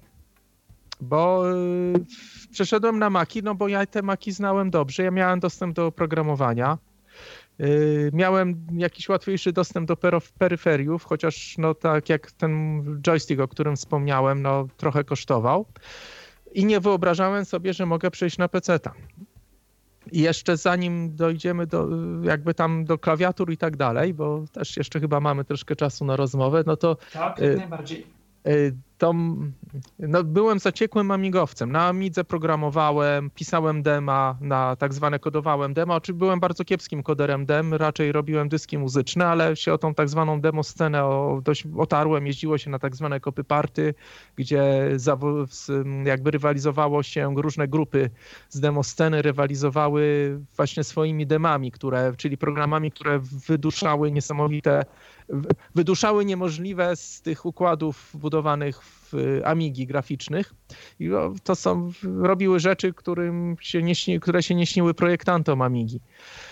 Yy, no naprawdę to, to teraz można sobie na YouTubie, wystarczy rzucić demo scenę Amiga na YouTubie, można sobie chociażby posłuchać muzyki, jaka jest robiona za pomocą czterech, yy, czterech generatorów dźwięku Y, w, tej, w, w Amidze, no to, to do teraz robi wrażenie. A trzeba pamiętać, że to było 30 lat temu niemalże. Tak, dobrze mówię? 8, no 25-30 lat tak, temu. Zaczynało się tak, 30 lat temu mogło być. No właśnie ja na, na te kopy party i tak dalej, to chyba był 91, drugi rok, jak po raz pierwszy pojechałem na coś takiego. Y, I ja no, uwielbiałem tą Amigę. Y, potem Commodore, żeby było śmieszniej właśnie, co było mm, czymś, no miałem już przez wiele lat używałem w pracy Maki, a w domu w domu Amigi. Tak, a jeszcze też taka ciekawostka, bo to, co już wspominałem, że można było coś okazyjnie kupić. Raz przyszedł do firmy jakiś pan, który przyniósł stary komputer Mac. Do teraz żałuję, że go sprzedałem. Mac, L, Mac SE, czyli taki w formie jak ten pierwszy Macintosh, y, czyli tak zwana lodówka. Ale ten Mac z, z tym Motorola, 60, Motorola 68000, tą 16-32-bitową, ale on miał, miał już dysk twardy, gdzieś to był tak zwany Mac SE FDHD, czyli zbudowanym dyskiem twardym o pojemności 10 MB. Y, PC już wtedy miały koło tam 120 MB instalowane, ten miał 10. Y, I kupiłem go naprawdę za bardzo małe pieniądze, bo chyba za połowę jednej pensji. To naprawdę to były grosze z klawiaturą, nie wiem, czym właśnie, może nie miał klawiatury, ale miał mysz, ale tam to był mój pierwszy Mac, właśnie, który y, był dużo gorszy od mojej Amigi, ale na nim na przykład wolałem pisać pracę dyplomową, bo się fajniej pisało niż na Amidze. No i potem łatwiej mi było przenieść to na dyskietce do pracy i tam wydrukować na drukarce laserowej. I ten Mac, to, który no, to już wtedy był starym komputerem, do niego podłączyć, podłączyłem zewnętrzny dysk SCSI o pojemności niesamowitej, pojemności wtedy chyba to był, nie chcę skłamać, 512 mega. To był niesamowicie pojemny dysk. Do PC-ów, PC-ty nie były w stanie takich dysków obsłużyć normalnie. A ja podpiąłem do Maca, który był, y, już wtedy miał około 8 lat, model sprzed 8 lat i on zobaczył od razu dysk 512 mega. I w, y, ludzie w serwisie od PC-ów w tej firmie, jak to zobaczyli, to nie chcieli wierzyć. Myśleli, że ja coś ich oszukuję po prostu. Jak to możliwe, że ja do tak starego komputera, oni przecież ich nowe PC-ty nie były w stanie obsłużyć takich dysków twardych. I to był mój pierwszy Mac.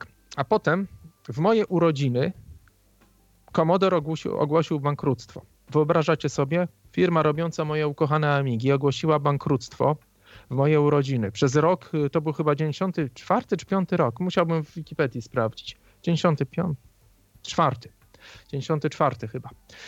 Przez rok wszyscy amigowcy żyli nadzieją, że ktoś przejmie tą firmę, będzie pociągnie dalej, bo te amigi, no tyle pomysłów tam było już na rynku, różnych jego rozbudów, te karty turbo do amig, które czyniły ze zwykłej amigi niesamowitą amigę, bo karty z dużo mocniejszymi procesorami, też miałem taką w swojej Aha. amidze, przyspieszała 4-5-krotnie komputer.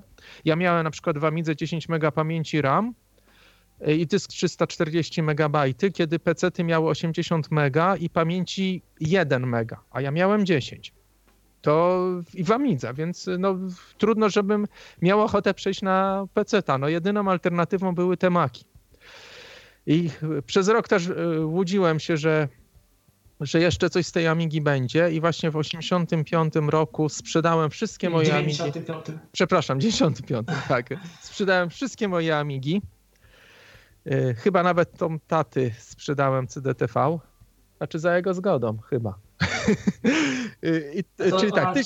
CDTV, to dlaczego TV? Ona miała jakieś wyjście telewizji? Tak, to do telewizora. Tu... Wtedy wszystkie aha. Amigi się podpinało do telewizora. Aha, aha.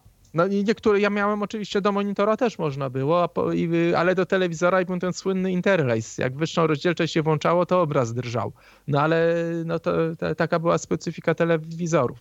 Więc ona była podpinana do telewizora, ta CDTV, i na, a wyglądała jak element y, sprzętu hi-fi, jak kawałek y, z tak zwanej wieży, tylko taka trochę większa.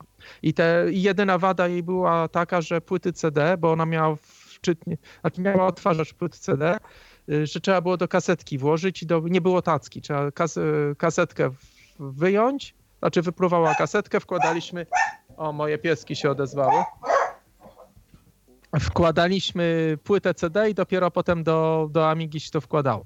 Ale wracając do tematu, yy, sprzedałem te wszystkie moje Amigi z kartą turbo i tak dalej i to wystarczyło na zakup jednego wtedy yy, przyzwoitego yy, Maca.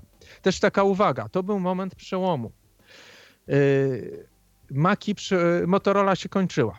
Y, Motorola ogłosiła, że nie będzie swojej linii 68 tysięcy rozwijać i e, Apple stanął przed dylematem, co robić dalej, czy mm, na jakie procesory przejść. Motorola robiła, zaczęła robić takie riskowe procesory 88, coś tam, coś tam, ale one nie zyskały popularności, no, między innymi dlatego, że Apple w to nie wszedł, ale y, tak zwane konsorcjum A i M. Jakoś tak, czyli IBM, Apple i Motorola. To, to właśnie też y, teraz jakby wiemy, że Apple z IBM współpracuje, ale wtedy to jeszcze było na zasadzie, że no, no byli, by, te firmy były w cudzysłowie wrogami. A tutaj nagle razem przystępują do opracowania procesora. Tak naprawdę to IBM z Motorola go opracował, a Apple tylko y, powiedział, że je kupi. No tam doradczo brali jakiś udział w tym i powstały procesory PowerPC. I przez pewien czas, właśnie wtedy, kiedy tyle tych modeli komputerów powstawało, Apple robił jednocześnie komputery z Motorola, wypuszcza modele z Motorola i z PowerPC. Też na przykład, y, no nie było stać tylko na komputer z Motorola, ale ona miała Motorola taką jak Amiga 4000, czyli najlepszą. 68040. Najlepszy model, potem jeszcze jedna jakby powstała trochę lepsza Motorola 68060, ale ona już w Macach nie była używana. I miałem, e, było mnie stać na tego Maca z przyzwoitą Motorola. Co prawda nie miała jako procesora arytmetycznego, a ja wtedy na Amidze namiętnie robiłem renderingi, czyli tą, taką wczesną trójwymiarową grafikę się robiło scenę i potem zapuszczało się rendering i po dwóch, trzech dniach się patrzyło, co z tego wyszło, pod warunkiem, że prądu nie wyłączyli. Y, takie były wtedy komputery. Tak to, I tak się człowiek cieszył, że to tylko dwa dni trwa. A jaki piękny obrazek powstawał. Y, y, I był problem na Macach, właśnie na tym moim Macu, który nie miał procesora arytmetycznego z renderingiem. Znalazłem do tego jeden program, ale ten komputer miał już czytnik CD wbudowany. To naprawdę był bardzo fajny komputer. E, Macintosh LC630. E, miał taką obudowę coś ala pizza box, ale wyższą. Miał chyba 10-12 cm wysokości, bo musieli napęd zmieścić. Miał dysk, chyba miałem około 160 dysk twardy, potem zmieniłem na 340 i tu był ewenement, bo wtedy pierwszy raz w tych komputerach Apple zastosował takie dyski jak w PC-tach, czyli nie SCSI, a IDE. Napęd y, y, CD był z SCSI, a dysk był IDE. Dzięki temu mogłem sobie szybko i stosunkowo tanio ten dysk na większy wymienić. Y, przedtem były duże kłopoty, bo te dyski z Kazi były mniej popularne i były droższe. Jeszcze trzeba było je specjalnie formatować cudować, że z Maciem działały. To całe procedury były z tym związane.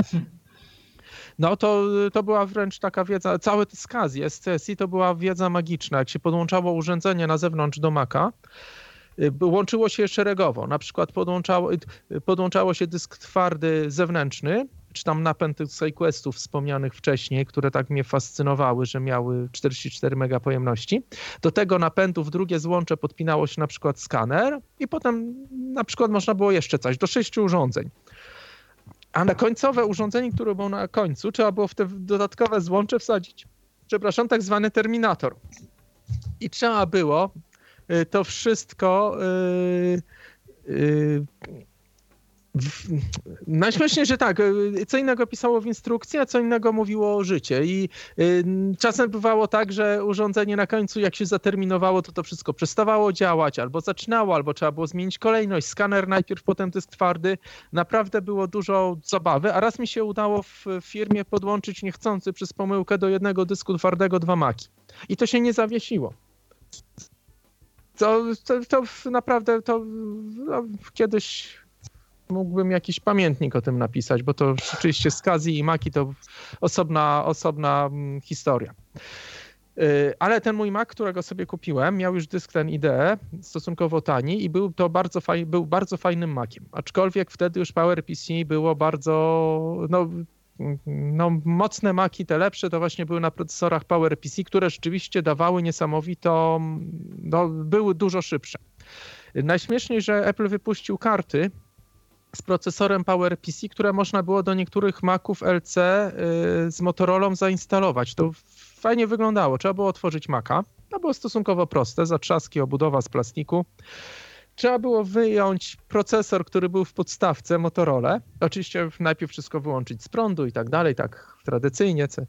E, ten procesor wyjęty wsadzić w gniazdko na karcie z procesorem PowerPC, czyli mieliśmy na jednej karcie dwa procesory i tą kartę wsadzić w miejsce tamtego procesora oryginalnego. I ja sobie nie byłam mnie stać na taką kartę, ale pożyczałam, pożyczałam ją sobie z pracy. I yy, można było taki komputer raz uruchamiać na Motorola, a raz na PowerPC. To no, ciekawostka. I ten sam system na tym działał. System był w tak zwany FAT i on się uruchamiał na PowerPC albo na Motorola. To było tak zrobione, że Apple napisał niesamowicie dobry emulator Motorola na PowerPC. Na tyle dobry i wydajny, że komputer, mimo że były, programy były napisane na Motorola, to w trybie emulacji działały dużo szybciej na, niż na Motorola, na tym PowerPC. Lepiej, praktycznie do końca istnienia tak zwanych systemów klasycznych, część systemu nie była przerobiona na, przepisana na PowerPC, bo ten emulator był tak wydajny, że się nie opłacało, nie chciało im się po prostu, bo to i tak działało dobrze. I, no i to, to był taki właśnie okres, y, okres przejściowy. Ja miałem tego swojego pierwszego maczka. Też teraz to, co mówiłeś, ta sprawa klawiatur, bo to rzeczywiście jest coś, co mnie boli do teraz. A z czemu boli, to, to zaraz, zaraz wam opowiem. Y, w Macach były tak zwane klawi... No, Maki były drogie. Klawiatury do Maków były drogie. Wszystko było drogie. Więc kupowało się zazwyczaj tak zwane tańsze klawiatury, bo, bo był wybór, były różne modele klawiatur. I tak zwane zwykłe klawiatury y, miniaturowe miały blok numeryczny, miały wciśnięte klawisze kursora w tym układzie odwróconego T, ale one były takie upakowane. One były niewiele większe od y, y, całego takiego 13-calowego MacBooka, ale miały w tej już blok numeryczny. Więc tam było stosunkowo ciasno, więc niektórych klawiszy nie było i tak było od zawsze w Macach. Y, I czego nie było? Nie było prawego Alt. Dla PC-towców, użytkowników Windowsa to jest nie do pomyślenia, jak to, to jak pisać po polsku, co nie? No, do wpisania polskich liter służył zawsze jedyny Alt, czyli lewy. I tak jest na każdym maku. Ja do teraz, jak piszę, wprowadzam polskie znaki, zawsze używam lewego alta. Ja prawy alt w komputerze mam przemapowany na klawisz Enter. Też jest taka ciekawostka, czemu Enter, skoro jest y, niby Enter na klawiaturze w MacBooku. Otóż y, nie, to jest klawisz Return. System Apple'a rozróżnia te dwa klawisze. Ale to, to może za chwilkę. Czyli y, klawiatury nie miały prawego alta miały też, aha, też te klawiatury nie miały prawego kom, komand. Y, wtedy na ten klawisz komand CMD mówiło się jabłko, bo na tym klawiszu, zresztą przy, w zasadzie to jeszcze ileś z 4-6 lat temu jeszcze było jabłko na komputerach, a teraz jest tylko symbol kalafiora narysowany, czyli no, no taka koniczynka. A myśmy na to mówili albo kalafior, albo jabłko. Yy, I tam się, no wciśnij jabłko, jabłko Q czyli quit, jabłko W, czyli zamknij okno i tak, no Aha, i tak czyli, się... Czyli to jakby wtedy, już wtedy do dzisiaj te znane kombinacje klawiszy były, te Command Q, Command W, tam nie wiem, Wła... kopiuj, wklej, tak. to już, już było, Command C, i tak dalej. Dzięki, wtedy... że to za, zauważyłeś, bo to właśnie jest to, co mówiłem o tej spójności systemu. Tak, od 91 roku te same skróty, yy, te same skróty na przykład do robienia zrzutu ekranu jak w 91 wciskałem kom, no wtedy to się mówiło jabłko, to teraz też tak powiem. Yy, mówiąc jabłko mam na myśli komand CMD tudzież kalafior, czyli jabłko podnośnik, czyli shift, bo wtedy się używało polskich nazw. Y, jabłko, podnośnik i trójka to robił zdjęcie całego ekranu. Jabłko, podnośnik i czwórka, y, nie pamiętam, czy to w 91 też już działało. Wycinek ekranu. Swoją drogą, zawsze mnie dziwiło, skąd się wzięło, że to akurat właśnie trójka, czwórka, a nie, nie wiem, jedynka, dwójka na przykład, że skąd te cyfry i skąd, y, że trójka, czwórka, no bo... A wiesz, że to jest dobre pytanie, na które nie znam odpowiedzi, ale bo nie przypominam sobie jakiegoś Bo skrótu pod jedynkę i dwójkę. to wiadomo, no to quit, tak? W window, no CV, e, to, to paste, coś tam, no to, to, to, to V jest obok C, no to pewnie, pewnie dlatego gdzieś tam. Czy A... Command N, new, no to też jakby jest jasne, czy Command F, find. Ale, ale inne już to tak, to ciekawa sprawa. Y Ciek tak, jeszcze tam nie wiem, czy większość z Was e, nie pamięta, ale nadal do teraz działa na przykład command. To jest e, skrót na przerwanie, coś jak, coś jak escape. Na przykład jak przerwanie długo wykonującej się jakiejś czynności w programie, czy, czy jak chcemy coś przerwać. I oczywiście nie każdy program daje taką możliwość, ale większość dawało, to się wciska command. I to działa od, od wtedy, odkąd pamiętam, do teraz ten sam e, skrót. Jeszcze też taka uwaga, bo przez jakiś czas były mocno popularne klawiatury w układzie maszynistki, polskiej maszyny do pisania. Najśmieszniej, że eplowska klawiatura w układzie maszynistki, przez jakiś czas takiej używałem, była identyczna jak polska maszyna do pisania. A najśmieszniej, że oczywiście w Windowsie i w PC-towe układy maszynistki musiały się różnić od polskiej maszyny do pisania, nie wiedzieć czemu. Y, tak więc raz y, chciałem przejść na układ y, przez jakiś czas, jak też taka ciekawostka, bo w tej firmie, gdzie sprzedawaliśmy Maki, pracowałem na Power Macu 600, ale system sprzedaży chodzi oczywiście na Windowsie, więc w tym Power Macu miałem produkcji Apple'owskiej sprzętowy emulator PC, karta z procesorem Intela, układem emulującym Sound Blaster. Grafika była, chyba tak, miał też własny układ graficzny, kartę graficzną. Y, swoje wyjście na monitor, czyli mogłem podłączyć na przykład dwa monitory, jeden do Maca, drugi do tego emulatora PC-ta, albo specjalny kabel użyć, który, dzięki któremu mogłem używać jednego monitora i sobie skrótem klawiszowym przełączać między Maciem a PC-tem. Y, bardzo fajne to było. Napra- znaczy fajne, jak ktoś potrzebował używać Windowsa, tam to robiłem z dużą niechęcią, ale no, jak trzeba było, to trzeba było. I to działało na jednym komputerze, na tym samym dysku twardym. Dysk twardy był emulowany tak jak teraz w maszynach wirtualnych w pliku na dysku e, aplowskim.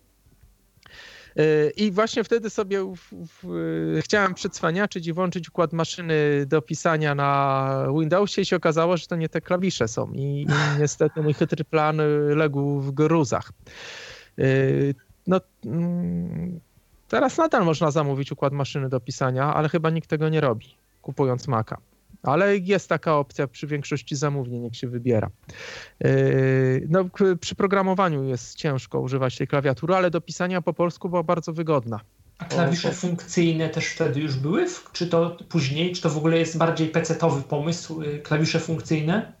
Y, na dużych klawiaturach, bo właśnie ja mówiłem o małej klawiaturze dla biednych, tak zwanych, znaczy biednych, no, no tych, co, musi, co kupując Maca musieli oszczędzać, a większość tak, tak musiała robić. którym wystarczyła ta mała klawiatura. Wiesz co, często po prostu ona musiała wystarczyć. Musiała wystarczać. Bo ona była o połowę tańsza. Te duże klawiatury to były tak zwane Saratogi. To chyba było od, od ja nazwy któregoś z lotniskowców y, amerykańskich, bo one były rzeczywiście duże i komfortowe. Miały i prawy alt, i lewy alt, i dwa komandy, i ten blok numeryczny wyciągnięty, i one miały 15 klawiszy funkcyjnych. Dok, e, dobra, e, te małe miały 10 klawiszy funkcyjnych, czyli one były, a te duże miały 15. Że było jeszcze śmieszniej, jeszcze ciekawiej. Rzadko się, znaczy klawisze funkcyjne się używało w zasadzie w programach typu yy, no yy, w programach, no Photoshop wtedy najsłynniejszy. Ja pracowałem na Photoshopie od wersji 2.0, z tego co pamiętam. A nawet gdzieś miałem wersję Photoshopa 1.04 ale już jej nigdy jakby nie używałem, tylko trzymałem jako ciekawostkę. I te klawiatury też pamiętam, y, y, makowe stare miały taki y, wciskany caps lock, prawda, że on tak się wciskał i wyciskał. Ale tak wtedy to PC ty też tak miały, część PC też tak miała. No, może możliwe, możliwe. Mm, ale tak, tak, ale w PC-tach to była rzadkość, masz rację. I zdaje się, ja tylko raz w życiu widziałem takiego Maca oryginalnego właśnie na początku, tam w latach 93-4, że one o ile, no to akurat nie wiem, czy na to zwracałeś uwagę, ale o ile w klawiaturach PC-towych y, takie te kropeczki wypukłe były na literce F i J, to na Macu były gdzieś indziej. Nie pamiętam na jakich klawiszach, ale y, nie na F i J, ale gdzieś indziej. A wiesz co? To tego, na no, G i czymś tam, jakoś to inaczej było trochę. A wiesz, to musiałbym sprawdzić, bo u mojego taty jeszcze taka klawiatura jest. Bo mój tato jeszcze ma, ma, ma u siebie LCTA z monitorem całostronicowym pionowym, a też taka ciekawostka, bo pierwsze monitory obracane pivoty na Macu były. Albo to, że na przykład Mac w 91 roku mógł obsłużyć 6 monitorów. Oczywiście, jak ktoś miał odpowiednią ilość kart graficznych do sześciu monitorów, system w 90 którymś roku obsługiwał. Wyobrażacie sobie? Teraz to jakby normalka, ale wtedy to było nie do pomyślenia, jak można podłączyć dwa albo no, najwięcej miałem trzy monitory w jednym Macu. I, to, I te monitory się y, ustawiało tak, jakby w panelu kontrolnym monitorów, tak jak one są w rzeczywistości ustawione, i można było sobie jedno okno rozciągnąć na trzy monitory. Tak linię czasową na przykład w Adobe Premiere, bo pracowałem na tym właśnie przy montażu wideo. Taka ciekawostka, o ile wtedy jakby maki były, mm, wyprzedzały pecety pod względem takich dziwnych rozwiązań. Aha, też taka ciekawostka, większość Power Maców, na przykład 6, 7100, 8100 z tego przy, w połowie lat 90. miało na dzień dobry dwie karty graficzne wbudowane. Aha lepszą i gorszą, czyli na dzień dobry można było podpiąć dwa monitory, aczkolwiek po Apple'owsku oczywiście jeden monitor miał tak dziwne wyjście, że nawet mm, no, niespotykane w...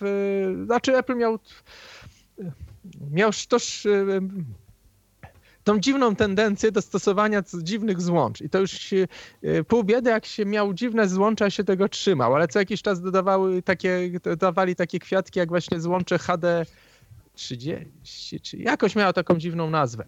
Y, multimedialne, fajne złącze do monitora, gdzie były również wyprowadzone dźwięk, y, coś tam, dźwięk, wyjście ADB, czyli podłączanie klawiatury i tak dalej. Kupę rzeczy, z czego nikt nie korzystał prawie, a przejściówki do tego były drogie. Mój tato nauczył się takie robić. I nawet przez jakiś czas udawał, co, jaki, co jakiś czas ktoś prosił nas, żebyśmy taką przejściówkę zrobili, że można było wykorzystać tą drugą kartę graficzną. Y, też y, taka ciekawostka, jak to ciężko żyło, ciężko żyło się wtedy Aplowcom. Właśnie, może teraz jak już zdryfowałem w tą stronę ciężkiego losu Apple Mac, Mac usera, wtedy myśmy nie mówili Apple, tylko Mac user. Ja mam Maca, ty masz Maca, jesteśmy Macowcy. Y, wszyscy makowcy z miasta Wrocław się znali, na przykład spotykali się przez, na jakieś imprezy. No, przy, może przesadzam z tym wszyscy, ale Większość. podejrzewam, że, mhm zdecydowana. Większość się, się znała, no bo nie było nas wielu i się wspieraliśmy, no bo nie było wyjścia, trzeba było sobie pomagać. E, e, I wiesz co, i wątek mi się urwał? No nie, y, to, to, czyli co, to o tych, o tych systemach klasycznych, czy o klawiaturach jeszcze, jak o tych różnicach, bo mieliśmy jeszcze mówić o tych Zapomnieliśmy w sensie... właśnie o klawiszu delete. O klawiszu delete i w ogóle o tym e, osobno ten... E, Enter? Tak, Enter, Return i, i coś tam jeszcze. Mhm. To, to delete, bo to jest też ciekawostka. Nie było tego, nie ma tego klawisza. Nie w ogóle istnieje. chyba tego, tego bloku, chyba, nie wiem, był ten blok pomiędzy numeryczną klawiaturą a. Tylko w Saratogach, w tych wielkich. Ale, mhm. ale on był ten home, end, page up, page down? Tak. Jako klawisze były. Aha. Tak. A insert? E, a nie pamiętam. Insert chyba niekoniecznie i, i, i Nawet może inaczej, y, może on był, ale nie był opisany jako insert, bo to tych klawiszy na tych wielkich klawiaturach było dużo. I był ten klawisz delete, y, którego się nigdy nie używało. Zresztą zwróćcie uwagę, że teraz nie mamy klawisza delete. No, ja mam tydzień temu właśnie, bo ja, ja, ja mam klawiaturę taką do Apple'a kablową, starą, tą Apple, e, jeszcze Apple, tą taką kablową z numeryczną i ona ma ten blok numeryczny, który ma właśnie klawisz e, delayed, no który on w systemie macOS on działa, ale różnie działa. Znaczy nie, no on działa w sumie. W sumie nie, działa, on, działa. powinien działać, bo... On działa, tak. Generalnie ja wtedy przyzwyczajony do, do Amigi i tak dalej, że mam tego deleita normalnego. Ja bardzo byłem, na, nie mogłem się przyzwyczaić do braku, braku deleita. I zanim trzeba najpierw strzałką w, le, w prawo, a potem backspace, co nie? Bo tylko no tak. ten backspace był. Ale się okazało, że jak ktoś chce delay, to chyba nie pamiętam, czy z shiftem, czy z komandem backspace działał jako delete. Mm, a wiesz, na co je sprawdzę teraz? Też, też zawsze mi się to myliło, bo jakoś tak y, no, na iPhone'owej klawiaturze to jestem zmuszony używać. Z klawiszem funkcyjnym działa nadal delete jako, znaczy backspace jako delete. Aha, z funkcyjnym. Mhm. Tak, FN. Y, teraz sprawdziłem, ale wtedy nie pamiętam, bo nie było klawisza FN, z tego, więc to był jakiś chyba inny, ale bardzo szybko przywykłem do tego, że nie ma klawisza delete, ale to jest taka no ciekawostka różnica. Oprócz tego, mhm, tak. wtedy z tym altem nie było takich kontrowersji jak teraz, bo wtedy bardzo niewiele komputerów pisało po polsku. A jak no, pisało, to no, były tak. jakieś takie patenty stosowane, różne rodzaje kodowania znaków. Eplowski był inny, w Amidze były inne, tam był słynny księdza Pikula, potem inny standard przyjęli. Ale nawet, ale nawet w DOSie było tak, że te polskie literki Bazowia, to nie? Tak, robiło się lewym, lewym, trzeba było instalować dwie nakładki. Jedna nakładka to była, to był jakby ten font, żeby wyświetlało, a druga to była, żeby obsługa klawiatury i to też zależnie jaki był program. Zwykle, znaczy różnie to było, bo jedne obsługiwały prawym altem, my my, osoby niewidome, inne lewym, my, osoby niewidome, jeszcze mieliśmy ten problem, że był taki program udźwiękawiający DOSa, który się nazywał HAL. I ten program przejmował prawy Alt jako klawisz Alt literki do czytania różnych rzeczy. No i to powodowało, że nie można było mieć nakładki z polskimi literkami, bo na przykład byłby wtedy konflikt, znaczy w sensie, że prawy Alt L, gdyby to była literka EU, no to, to wtedy nie można by było Alt L odczytać linii na przykład, więc trzeba było mieć nakładkę y, taką z polskimi znakami, która y, wykorzystywała tylko lewy alt na przykład. No i oczywiście... A on i tak był do czegoś używany na przykład w Windowsie, co nie? No, też... teraz mówię o DOSie akurat, to czasy DOSa jeszcze. W Windowsie to już... A, a, ja z DOSa pamiętam Writer i pierwszy chyba edytor tekstu, który pisał po polsku na, na DOSa. E, takim przynajmniej pierwszy popularny. Ja tak, tak. w, mhm. w 88 roku pracowałem na PC w kombinacie PZL Hydral i tam miałem styczność największą z DOSem i yy, Writer miał polskie znaki na klawiszach funkcyjnych. Nie miał, A. czyli trzeba było wiedzieć, który F za którą literę odpowiada. E, I najśmieszniejsze, że wtedy większość klawiatur miało klawisze funkcyjne po lewej stronie klawiatury. E, w dwóch e, rządkach, takich pionowych. Znaczy w dwóch kolumnach pionowych, a nie na górze i pecetowe, mówię o takich pecetycznych klawiaturach i tam na przykład potrafili w pececie schować znak, polskie znaki, ale jeszcze wracając do klawiatury makowej, czyli deleta, deleta, brak deleta omówiliśmy, jeszcze dokończę z tym altem, czemu on wtedy nie był trudny. No to co już powiedziałem, jego brak, to, że nie było prawego alta, bo po prostu w 1991 roku nie było na czym pisać po polsku. I tak e, ludzie nie, a nie było Windowsa, więc y, też jakby ten lewy alt nie był jeszcze zawłaszczony przez Windowsa. I, y, i to jakoś można było, no nie, nie było konfliktów.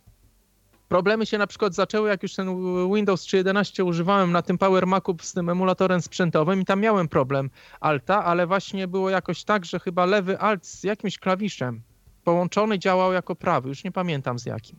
I w ten sposób na Windowsie polskie znaki wprowadzałem, że wciskałem e, lewy alt i coś tam jeszcze i to wtedy działało jako prawy. Aha. E, już tak dokładnie szczegółów nie pamiętam, ale było takie obejście. Jeszcze o tym enterze i tak, returnie. Co z, tym, co z tym enterem, tak. E, wtedy nawet te małe klawiatury miały blok numeryczny i tam był ten klawisz Enter przy bloku numerycznym, a przy głównym bloku to był klawisz Return. Y, no powrót karetki, co nie? Przejście do nowego wiersza. Też taka ciekawostka, pecety do teraz jako znak końca wiersza stosują dwa znaki, czyli y, nowy wiersz i powrót karetki. Y, Maki używały tylko CR, powrót karetki, a znowu Linuxy używają no, nowy wiersz. I tak do teraz macOS używa, no, nowy macOS też zmienił znak końca wiersza, używa, e, znaczy właśnie nowy wiersz, przesuń do góry, a nie powrót karetki, a wczesne używały powrót karetki, czyli return. I teraz tak, e, e, jak na przykład program graficzny, w którym pierwszy, z którym miałem czynność do czynienia na Macu, w którym właśnie te pieczątki wizytówki robiliśmy, to był Freehand. Wtedy firmy Aldus, potem Macromedia, potem przejęty i zaorany przez Adobiego, niestety. I wtedy właśnie straciłem kontakt z DTP z, z bólem, bo mój ukochany freehand przestał istnieć. Ale on y, na początku, jego wersję, pierwsze, pierwsze z jaką miałem styczność, czyli wersja 3, y, żeby edytować tekst, y, trzeba, otwierało się okienko, nie edytowało się tego tekstu jakby umieszczonego na stronie, tylko otwierało się okienko, gdzie edytowaliśmy tekst i to okienko na dole miało klawisz OK, cancel i OK. Y, no wiadomo, żeby przerwać albo żeby zaakceptować to, co wpisaliśmy. I y, jeżeli pisałem tekst i chciałem przejść do nowego wiersza, no to wiadomo, wciskałem return. A jak chciałem y, wcis- dać OK, a nie za pomocą myszki, tylko za pomocą klawiatury, to co wciskałem? Enter, czyli przyjmij. I te klawisze się właśnie, i te klawisze się różnią po prostu dla mnie zawsze, no bo e, mhm. return to przechodzi do nowego wiersza, a e, enter to jest klawisz przyjmij a pozwolę sobie na chwilkę y, wbiegnąć w przyszłość, a jak to ma y, miejsce teraz? Y, Mac OS dalej rozróżnia tak, te klawisze i w sensie te dwie funkcje, Enter jako nowa linia i tylko myślę, jak to jest z aplikacjami. Różnie chyba.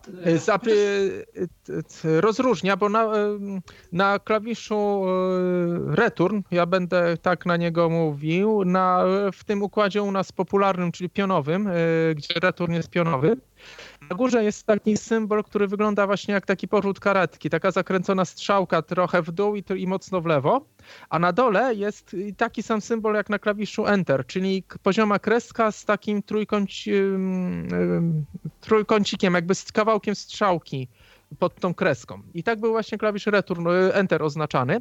I jak użyję klawisza funkcyjnego i wcisnę return, to on działa jako enter. I jednym y, Wiele pro, niewiele programów już je rozróżnia, ale na przykład y, mój ulubiony klient Twittera, czyli Tweetbot, rozróżnia. Jak wciskam normalnie return, to to przechodzę pisząc w okienku odpisania tweeta, przechodzę do nowego wiersza. Od elementu interfejsu, bo wydaje mi się, że w polu edycyjnym, jak jesteśmy, to z reguły naciśnięcie Enter rzeczywiście spowoduje wejście do nowego, do nowego e, wiersza, a poza, chociaż tak myślę. Nie, nie, to nie, e, nie? niewiele, znaczy to generalnie to przede wszystkim musi być takie właśnie, bo e, tweetbot ma to okienko do pisania tweeta. Mhm. I, I jak chcę wysłać tweeta, to albo tam jest, chyba nie pamiętam, czy on się nazywa, nazywa wyślij czy coś tam ten guzik, ale ja jestem leniwy i wciskam klawisz Enter. Y, I on, w, do, jak wciskam Enter, czyli albo jak nie mam przemapowanej klawiatury, czyli y, funkcja i return, albo jak mam przemapowane, bo jeszcze, ma, jeszcze mam w domu komputery Apple'owskie, które mają zamiast prawego y, alta mają klawisz Enter i w to wciskam właśnie tego prawego alta, którego mam przymapowanego, tak jak to kiedyś drzewiej bywało. I on mi wtedy tego tweeta wysyła. Y, FileMaker, y, baza danych moja ulubiona, w której y, dużo programów piszę, robię i tak dalej.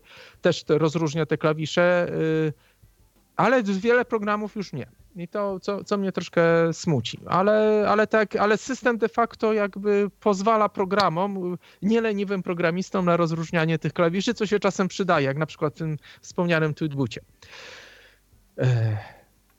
Dobra, myślę, że sprawę klawiatury to chyba Klawiatury chyba, chyba, chyba mamy mniej więcej. Może tak, e, może jeszcze ten, e, Control Alt Delete, bo też na Macu jest, co nie? Tylko inne klawisze się do tego używa. Aha, bo yy, na Macu też taka rzecz, która mnie fascynowała. Yy, nie te najtańsze Maki typu LC, bo one miały fizyczny włącznik jak pecety, czyli trzeba było włączyć go wajchą z tyłu system się uruchamia. Jak chcieliśmy wyłączyć system, nie wolno go było wyłączać za pomocą klawisza, tylko trzeba było w menu zrobić wyłącz się i on poświetlał komunikat, teraz możesz wyłączyć tego Macintosha, czy tego, jakoś tak, na takim czarnym tle, w takim białym okienku. I wtedy można go, go pstryknąć, ale droższe maki się wyłączały same. Czyli wciskało się go klawiszem na klawiaturze, który był specjalnie oznaczony. Teraz mamy też taki klawisz, yy, tylko wtedy on był zazwyczaj tak wyciągnięty poza blok klawiatury, tak bardziej w rogu, żeby go, no żeby był tak trochę dalej, oddalony od tego głównego bloku klawiszy. I on służył do włączania i wyłączania komputera. Oczywiście pro, programowo. I jak chcieliśmy zrestartować Maca, no to wciskało się jabłko Control i właśnie włącznik. I to było odpowiedni Control Alt Delete. Jeszcze były na przykład klawisze na debugera e, wywołania i też taka ciekawostka, bo Maki mają ten swój sta dźwięk startowy. Kiedyś to było trochę inaczej. O właśnie, to może być ciekawy temat, jeżeli pozwolisz. Tak, proszę, proszę.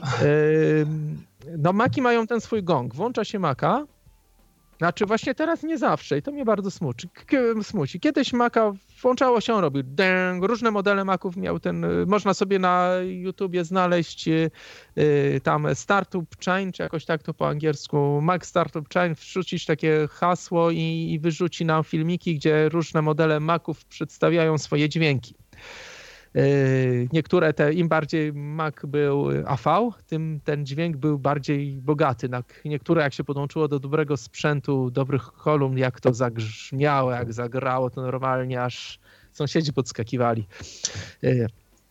I też e, oczywiście, bo czasem to było kłopotliwe, chciał człowiek włączyć Maca, ale jak one w MacBookach, czyli e, nie, przepraszam, nie MacBookach, PowerBookach, tak się wtedy e, MacBooki nazywały. Tak, PowerBooki. Power, tak. tak jak się, one miały głośniczki, jak się go włączało, to on potrafił narobić hałasu, a czasem, nie wiem, na, podczas konferencji czy coś to było niestosowne, więc wtedy jak się przytrzymało podczas włączania guzik od głośności, jeżeli taki był, no to on nie robił hałasu. To też nie wszystkie modele to miały.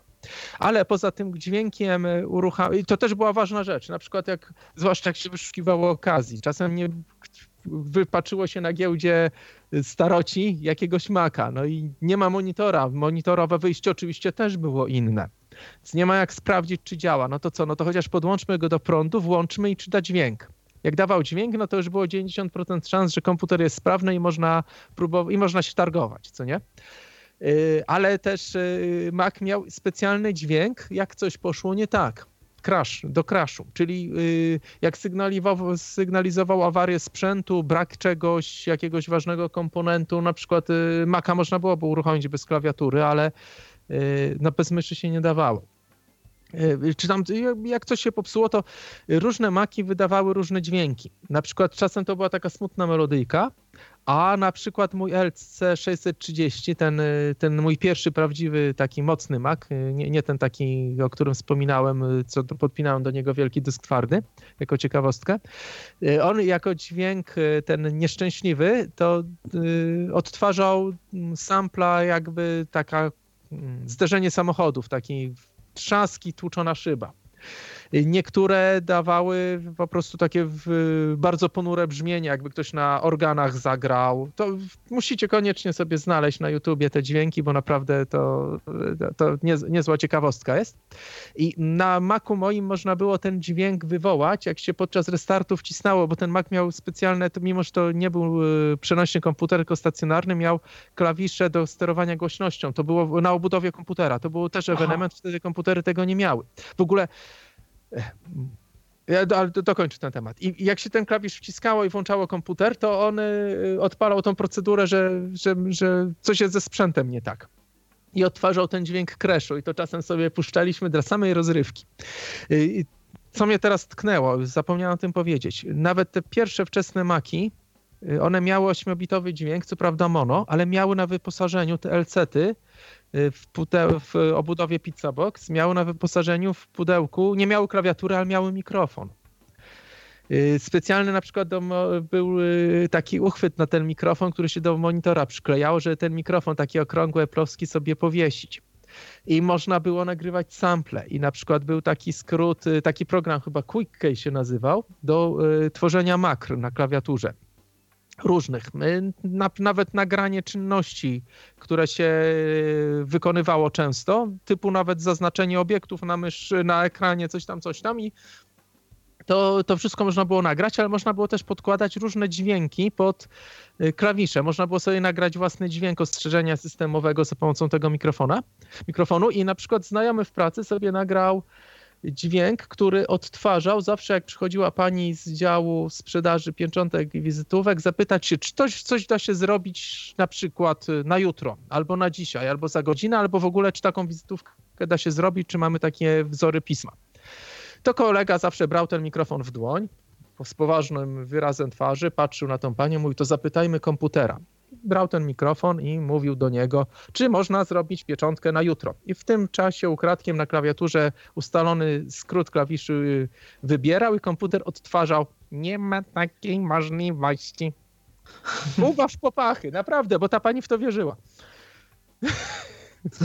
I to właśnie tak, rzecz, która wtedy była nie do pomyślenia. No, komputer miał w 91 roku, miał mikrofon i to działało. To można było sobie wziąć bez żadnego oprogramowania. System to obsługiwał. No QuickKey nie był programem systemowym, ale można było sobie te dźwięki systemowe yy, nagrać własne. Co nie? Czyli, Czyli on jakąś taką miał taką niby syntezę do y, od, odtwarzania swoich jakichś takich próbek tekstu, ale jakby to jeszcze nie był czas, gdzie on miał jakiegoś tam voice, dopiero chyba od Tigera był voice over, czyli system taki, y, czyli taki... Ale można było kupić.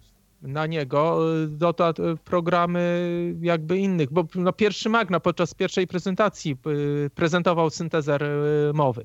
Bo tak, miał to był syntezer na takiej zasadzie, że chyba po prostu coś się do niego wysyłało i on jakby to był w stanie powiedzieć, a nie programy, które, dzięki którym można było jakby cały komputer, komputer obsłużyć, czyli że czytał menu, ekran. Chyba... Ale nie były w systemie, to się chyba Outspoken, czy jakoś tak nazywał. Tak, tak Outspoken, tak, to był taki rzeczywiście I program, dobrze, że tym przypomniałeś, bo on, y, ja go znam stąd, że był pod Windowsem y, swego czasu promowanym czytnikiem ekranu. Potem ta, go przejęła taka holenderska firma Alva, tam ten Outspoken potem upadł. Na, y, w 2004... No to Berkeley wynalazł, znaczy pierwszy go stworzył, Berkeley System na, i on był najpierw na Maki. Jak tak, i on był rzeczywiście na Macach wpierw. Mhm.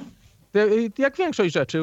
Office był pierwszy na Maki, Excel był, w, nie pamiętam, w 86 roku był na Maki, Word był pierwszy na Maki, y, już nawet nie mówię o dosowych, był, był nawet przed dosowymi wersjami. To wszystko było najpierw na Macach. Internet Explorer też chyba... Był na Macach, ale nie był najpierw. Y, A nie, nie był, nie był. Tak, w, w, ogóle to też ciekawa historia. To nawet Woźniak w swojej autobiografii, Steve Woźniak, ten współzałożyciel no tak. Apple'a, yy, yy, znaczy ty, ty, to wiesz, ale może niektórzy słuchacze nie, nie wiedzą. Yy, on, y, on nawet mówił, że w momencie, w pewnym momencie bardzo stabilny system aplowski, klasyczny, nie mówię o tych późniejszych, przestał być stabilny. I to, to się zbiegło wtedy, kiedy zaczęto, właśnie y, Jobs zrobił ten słynny deal z Gatesem, że y, no wtedy co ratowali firmę chylącą się ku upadkowi, Jobs już, Apple kupił firmę Next razem ze swoim byłym, w, w, znaczy no nie, nie byłym, bo założycielem się już zawsze, ale ze swoim założycielem, byłym szefem odkup, odkupili firmę Next. Po to to zrobili, żeby, bo Apple miał problem ze swoim systemem, który stał, przestał być dobry. Po prostu przestał być dobry. Już wcześniej był Internet Explorer na Maca robiony i yy, tam się on był jakby częściowo domyślny i on instalował kupę swoich komponentów, które bardzo w systemie bardzo obniżały stabilność. Niestety. To naprawdę dawało się zauważyć. I wtedy właśnie jeszcze wrócę, ten, ten deal był dość ciekawy, bo Jobs się dogadał z e, Gatesem w ten sposób, że Gates miał ten problem, że jakby Apple upadł, to staliby się monopolistą i by podpadli w paru urzędach. Ale to potem się tak za dużo nie mówiło. E, dla Jobsa ważne było, żeby był ciągle Office robiony na Maci. I dobili targu, że Y, a i też y, no, elementem przetargowym był wtedy ciągle się y, Apple sądził z Microsoftem o kradzież okienek, bo uważali, że Microsoft ukradł Windowsa, znaczy to jest, ukradł to dzieło i podejrzewam, że pewnie by kiedyś wygrali w którejś tam instancji, ale tutaj powiedzieli, zawarli ugodę, że wymieniamy się patentami na ileś lat umowa, Microsoft kontynuuje Office'a, daje nam 100 milionów Y, dolarów wykupuje akcje, ale bez prawa głosu. To fajnie ta konferencja, jak się odbywała, można znaleźć w internecie jej zapis i słuchać, jak Jobs mówi, że y, będzie miał, Microsoft inwestuje 100 milionów dolarów w akcje i takie słuchać buczenie. Buu ale bez prawa głosu. Ha! Potem będzie, będzie do y, przeglądarka Microsoftu Internet Explorer będzie standardową przeglądarką w systemie bu, ale będzie można to wyłączyć. Ha! Warto to znaleźć sobie też ten y, zapis. To chyba był 97 rok, kiedy, kiedy Jobs wracał. No tak, i znowu za daleko zdryfowałem, znowu mi się wątek urwał. Ja chyba muszę ograniczyć dryfowanie. Dobrze, to proponuję, żebyśmy porozmawiali teraz o tych klasycznych systemach Apple. Troszeczkę już o tym mówiliśmy. Jak, ten, jak y, w porównaniu z dzisiejszymi systemami mm, operacyjnymi Apple, bardziej mam na myśli przede wszystkim interfejs użytkownika, nie już taką stronę y, programistyczno-techniczną. Jak taki system wyglądał? Co on, y, co on miał? Czym się różnił? Jakie miał elementy jakby takie pod, swoje, podstawowe? Jakie były wówczas jakieś popularne dodatkowe aplikacje, a może nie były potrzebne, bo już wtedy wszystko było w pudełku. Nie, Mówimy nie mniej więcej o początku lat 90., a potem możemy powiedzieć sobie, jak też te systemy jakoś tam ewolu e, ewoluowały. Yy, dobra, tak. Yy, przede wszystkim jedna ważna rzecz. Yy, obsługa myszki i menu. Trzeba było wjechać na menu, wcisnąć guzik myszy i nie puszczać, póki nie wybierzemy opcji, która nas interesuje z menu. Nie było tak, że menu się wyświetlało i czekało na drugie kliknięcie. Trzeba było trzymać guzik myszy wciśnięty. Wybrać opcję, dopiero się puszczało. Y, to taka różnica. Mysz była jednoklawiszowa i, i wystarczało. Potem dopiero wprowadził menu kontekstowe, też chyba już było w systemie klasycznym, a kurczę, nie pamiętam. To z kontrolem się wciskało i to emulowało jakby drugi klawisz myszy. Yy, tak, z kontrolem, nie, nie, nie z komandem, z kontrolem. Yy, elementy było, nie było doka. Nie było doka, dok jest dopiero wymysłem dziesiątki. Yy, ważnym elementem był w menu Jabłko Chooser, którym się wybierało drukarki, urządzenia sieciowe i dyski, inne komputery, żeby się do nich podłączyć przez sieć. Bardzo ważna rzecz, której ja na przykład byłem w szoku, jak pierwszy raz po 13, lat, dwa lata, po 13 latach, dwa lata temu na czysto zainstalowałem system na Macu, bo zawsze tylko aktualizuję i przenoszę z komputera, z dysku. Przenoszę, przenoszę, przenoszę, aktualizuję, bo zawsze mam aktualny, jak możliwe jak najnowszy system często nawet bety i ale przenoszę. I ja się zdziwiłem, że odpalam Maca jakby nowy system, a tu nie ma dysków na biurku. Ja, ja zgłupiałem. Jak to? Czyli wracając do tematu, w klasycznym systemie, jak wtedy w większości systemów yy, obraz, no, z GUI, z okienkowych, dyski były jako ikony na, na biurku. Na Macu było zawsze biurko, a nie, nie był pulpit, czyli de, na desktopie. Yy, ważna cecha, której chyba nie ma. Hmm, nie pamiętam. Czy jak to było? Ważną cechą jest to, że yy, yy, wyjmowanie na biurko, na przykład to jest inaczej niż, niż teraz. Na dysku twardym był jakby taki katalog zwany biurkiem, ale on był też na każdym dysku twardym i na każdej dyskietce. Czyli wyobraźcie sobie sytuację, że wkładacie dyskietkę do napędu i z tej dyskietki przynosicie coś z jej okna na biurko. Co się dzieje, jak wyjmiecie dyskietkę?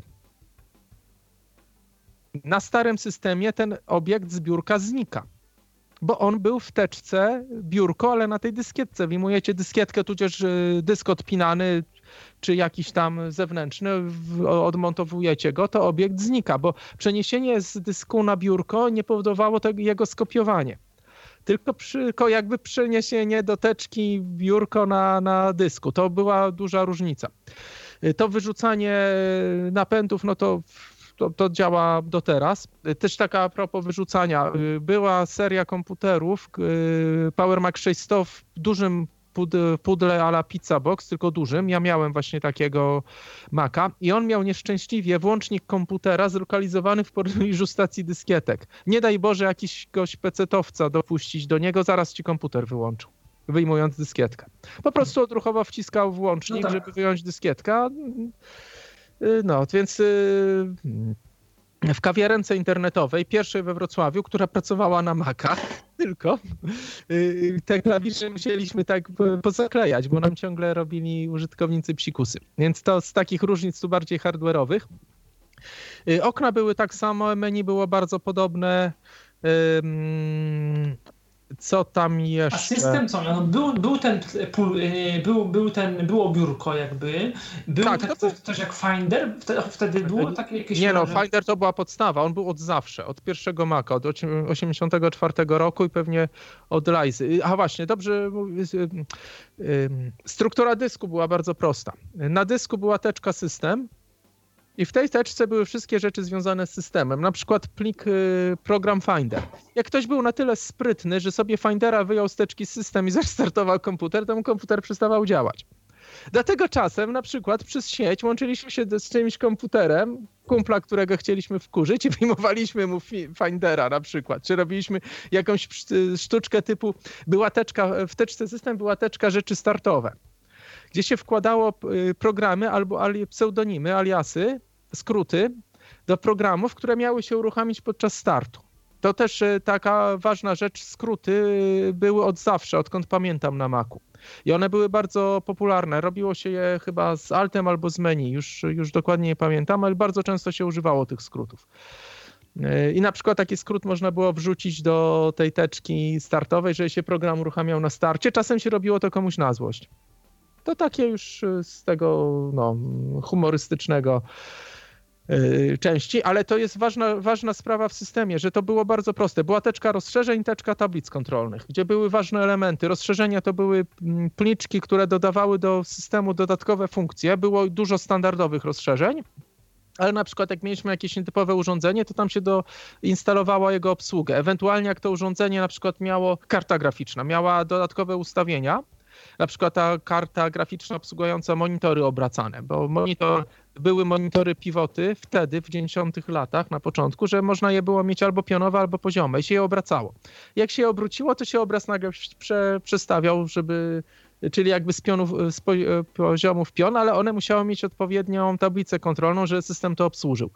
I taka pliczek tablicy kontrolnej był tam w odpowiednim miejscu. Jak się na przykład tablicę y, kontrolną instalowało czy rozszerzenie, to się wrzucało ją na teczkę system i system wiedział, gdzie to umieścić dalej, czyli albo w teczce głębiej tablice kontrolne, albo w teczce rozszerzenia. Y, I tam y, też taka ważna rzecz. Na Macu każdy plik, nie było chyba w ogóle ukryty, ukrytych plików, czyli praktycznie każdy plik się widziało. Wtedy też program można było mieć w dowolnym miejscu. Większość programów było w postaci jednoplikowej. Potem się to też już za czasów systemów trochę zaczęło zmieniać, ale yy, na przykład Office miał na systemy klasyczne pierwszy zastosował coś takiego, że jak się wywaliło niechcący kawałek yy, programu, jakąś teczkę, to on potrafił ją odbudować. Bo często to się zdarzało. Y, co? Aha, y, w Finderze skrót y, Command N, czyli jabłko N, nie otwierał nowego okna, tylko tworzył nową teczkę. Więc często na komputerze, gdzieś tam na wystawkach, nagle było milion pustych teczek yy, stworzonych, bo ktoś chciał otworzyć okno, miał przyzwyczajenia, a tutaj się tworzyło nie okno, tylko teczka. To teraz, yy, teraz jest yy, już jakby normalnie. I najważniejsza rzecz, co mnie do teraz boli. Yy, w polskich wersjach systemu oficjalnych nie było, nie było, nie było anuluj Zamiast tego była poprawnie polski zwrot poniechaj. Czemu poprawny? Jeżeli komunikat nam się wyświetla, to on się wyświetla przed wykonaniem czynności, czyli OK albo no, powinno być poniechaj.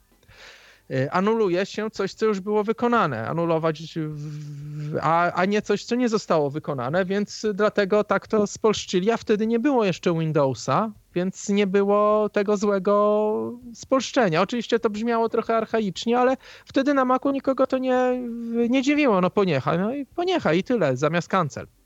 Y, więc to też taka ciekawostka związana z systemem. Yy, to właśnie to, że była polskość od początku. Też te nazwy, ta polskość była aż do bólu. Na przykład nie było shift, tylko był podnośnik. I tak to było we wszystkich instrukcjach. Help był, yy, znaczy pomoc była dość już rozbudowana wtedy. Yy, Ale ten pakiet językowy trzeba było sobie doinstalować, nie, prawda? To, to... Nie. Nie, on był Systemy od razu, tak? były to, tak, jak się zamawiało komputer, to dostawało się dyskietki. No, system był na dyskietkach, siedmiu zazwyczaj. Yy, tam tych dyskietek było z wiekiem coraz więcej. Oczywiście potem weszły na płytach CD, ale to był system w polskiej wersji. Yy, wtedy systemy były dedykowane. Jak, chciał, jak się miało niemiecki, to cały system był po niemiecku i trzeba było zaorać system, posadzić nowy, żeby zmienić język. Yy, czyli system był po polsku i on był jakby klepnięty przez Apple'a, zaaprobowany i, i, i produkowany no, przez Apple'a. Te dyskietki były aplowskie z polskim systemem, 7 mhm. tam 11 czy jakieś takie były.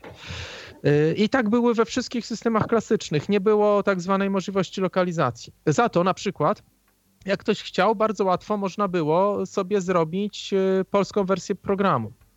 Y, był program ResEdit, który służył do edycji zasobów no, resursów, mówiąc brzydko po angiel z angielska, programie i y, byle kto, znaczy myśmy na to mówili, że to brzytwa w rękach małpy, mógł sobie otworzyć program i wszystkie napisy w nim pozmieniać. Na przykład kolega sobie zrobił własną wersję programu, gdzie zamiast y, druku, znaczy print było wyprint, bo sobie tak wymyślił. Albo komunikat błędu, y, który po angielsku zazwyczaj y, brzmiał ar, an, wybaczcie mój angielski, an error occurred, occur, jakoś tak co nie? Wystąpił błąd. Mhm, mhm. To sobie po, to zrobiliśmy, przerobiliśmy na polskie o kurde error. I, e, i to, to się robiło za pomocą programu Resedit. Też e, bardzo wcześnie, w 96 roku, czy już miałem do czynienia, z, dostawało się, jak ktoś chciał robić polskie wersje, dostawało się e, specjalny plik, gdzie były wytyczne, co jak ma być przetłumaczone. I to było, dostawało się, wtedy był wyłączny dystrybutor Apple'a na Polskę, firma SAD E, IMC LTD, e, czyli Independent Marketing Company, czyli jakby dystrybutor Apple'a, ale z własnym marketingiem, czyli taka firma niezależna od Apple'a. On miał wyłączność sprzedaży Maców w Polsce, oczywiście importu. Miał swoją sieć resellerów, którzy mieli z nimi umowy i te wszystkie tam różne te książeczki, ściągi, te prikazy, jak tłumaczyć programy i tak dalej się od nich dostawało. Y, była też taka sieć ala internet y, eplowska, i zapomniałem, jak ona się nazywała. Trzeba było zadzwonić na szwedzki numer, żeby się do niej połączyć, co było horrendalnie drogie wtedy, bo wtedy się dzwoniło do, na internet telefon, łączem telefonicznym, modemowym. Wiele. Mm, ale dobra, bo tak, bo czasu. To już jakby tak. Coraz mniej. a, ten, a, a jeszcze jesteśmy w systemach klasycznych. Czyli, Czyli był, ten, był, ten, Finder, takie funkcje systemów, coś, czy one miały jakieś takie narzędzia, czy to raczej był system do takiej zawiadującej całością, a nie było tych takich różnych aplikacji, e, takich jak... No nie było, no nie było internetu, znaczy no tak, internet nie było internetu, więc... więc... nie było przeglądarki, na, na, wtedy jeszcze nie było, nie było klienta mailowego tym, tym samym... Tak, to, czy znaczy można, ja przez wiele lat używałem Outlooka jako klienta mailowego Microsoftu. Y, jako przeglądarki Netscape'a, bo byłby, to tak, była. To ona, mhm.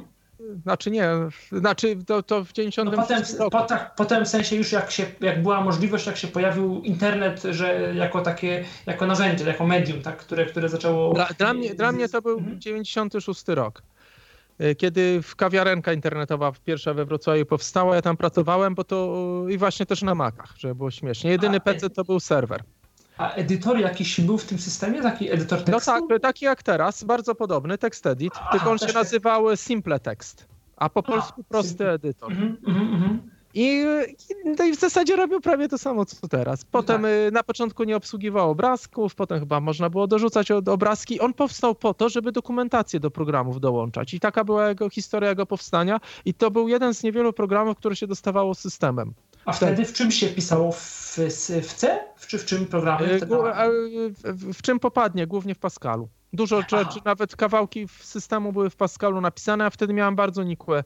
Nie pisałem wtedy programów. To było dla mnie za trudne, ale mhm. potem się spotkałem jednego Polaka, który pracował w Apple'u y, i on właśnie opowiadał, jak to, jak właśnie dostał tam pracę i tak dalej, i właśnie w czym to się programowało, bo pracował jako programista. A z kolei narzędzia, w sensie pakiety, jakieś programy. To wszystko trzeba było sobie wtedy, nazwę to po imieniu, ukraść, znaczy inaczej, skopiować od kolegi.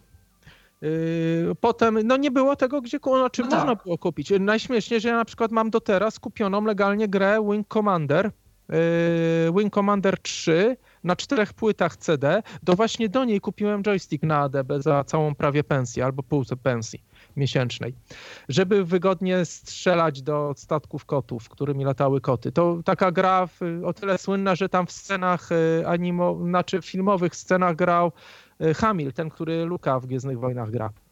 I to była taka udawane Gwiezdne Wojny, ale bez naruszania praw autorskich do marki. Y, zresztą ta gra była dość znana i na, na PC-tach. I Czyli można, jak ktoś chciał, to mógł sobie kupić legalnie program i mi się to mhm. zdarzało I takie robić. Popular, popularne aplikacje na Maci, to jakie wtedy były? Coś, coś Bez... pamiętasz? Takie no. używanych programów czy pakietów, no. nie wiem, biurowych, czegoś? No, Office był, oczywiście Office, A, ale tak. Office. Mhm. No, Office był od 80 któregoś roku, więc to był, o, no nie było wtedy alternatywy, znaczy nie, inaczej, wtedy był większy wybór, bo jeszcze był dość popularny y, Word od Microsoftu to był Word Perfect. Tak, Word Perfect było, było coś takiego rzeczywiście. I, tych edytorów był pewien wybór. A jakiś prekursor y, iWorka, Pagesa, Numbers? A no, so, Boże, ale dobrze mów. Jasne, że był. AppleWorks. Mam Aha. książkę od niego, polską, wydaną grubą książkę w grubości dwóch centymetrów. Ostatnio właśnie u taty zrobiłem sobie jej zdjęcia. Książkę, polskie wydanie. Y, to był, y, najpierw to był Claris Works. Claris firma zależna od Apple'a, potem zmienili chyba Apple na, e, nazwę na Apple Works, a firma Claris zmieniła się na FileMaker, bo FileMaker jest firmą zależną od Apple'a, ta, robiącą tą bazę danych, która też ma bardzo długą tradycję na Macu. Jest FileMaker dostępny na Maci i na PC i na, na iOS-a. E, a teraz, a wtedy był, zaczął na Macach jako baza danych. E, czyli tak, do, dobrze, że poruszył tą kwestię. Były Apple'owskie I ten programy. Apple Works to, to była nazwa jakby te, to, co jest teraz iWorkiem, jakby całości takiego jakby Office'a, czyli to się tak. nazywało Apple Work, a jak się nazywały te jako e, elementy składowe? Jako to był jeden program się uruchamiał, jako Aha. całość. Jako całość. Były, były, też programy składowe, ale Mhm. McBride, McBride był, a to był, on, on się z pierwszym Maciem klasycznym, tym y, w 84 roku pojawił. MacPaint. Y, a Apple Works to był taki jeden pakiet, gdzie było wszystko. Jak ostatnio właśnie sobie na tych, y, w książce zobaczyłem te okienko z napisem OK, poniechaj, to aż, aż mi się łza wokół zakręciła. E, czyli, e, czyli da, były, były te pakiety. A te, Reszta była taka. A te profesjonalne, których wy używaliście do tam, co mówiłeś, że to było. Wszystko było najpierw na Maca. No. Aha, i to był właśnie Aldus, znaczy tak co mówiłeś, że to był Freehand, ten Aldus. Tak, ale to były wtedy dwie zwalczające się opcje. Amerykańska, czyli może inaczej. Regionalnie w Polsce podzielona. Poznań pracujący na, na freehandzie i na przykład ja, mimo że we Wrocławiu, ale w Wrocławiu popularniejszy był Illustrator, który oczywiście był odkąd pamiętam, od początku Aha. lat 90. Photoshop, no tak jak mówiłem, wersja yy, no ja on już wtedy, wersji... on już był wtedy Adobe, tak? Ten Illustrator. To już wtedy było Adobe? Tak, czy to, tak to wtedy to było tak, to, e, w... rozumiem, oryginalny Adobe. Tak, to FileMaker, Boże, przepraszam, Freehand zmieniał właściciela. Był najpierw Aldus, potem Macromedia, a potem chyba Adobe go kupiło i mhm. zaorało. Jeszcze było coś takiego, jakiś to był chyba edytor jakiś y, Greatworks, też było coś takiego. A nie chyba. pamiętam. To coś takiego mi się kojarzy. Słyszałem. Ja głównie y, były programy do renderingu, na przykład Maxon Cinema. Ja bardzo się ucieszyłem, bo pracowałem na nim na Amidze i na e, Macu, jak już miałem Maca z PowerPC, to Maxon Cinema. Do, do teraz używam, zresztą teraz się na przykład używa go do testów wydajności. Um, Cinebench to jest e, jakby oparty na tym silniku program do testowania wydajności graficznej komputerów w renderingu. E, co no generalnie bardzo dużo było. Czy ja nie cierpię, mało gier, a, tam gier, też były gry. I też gry się zdarzało kupować. SimCity na przykład. Y, pamiętam, że sprzedawałem y, legalnie z dystrybucji legalne gry SimCity. Zdarzały się osoby, które to kupowały na Maca. Y, oj, no do teraz mm, tylko to nie była popularna gra taka. E, dobra, nie, nieważne, nie, nie przypomnę sobie. A, y, y,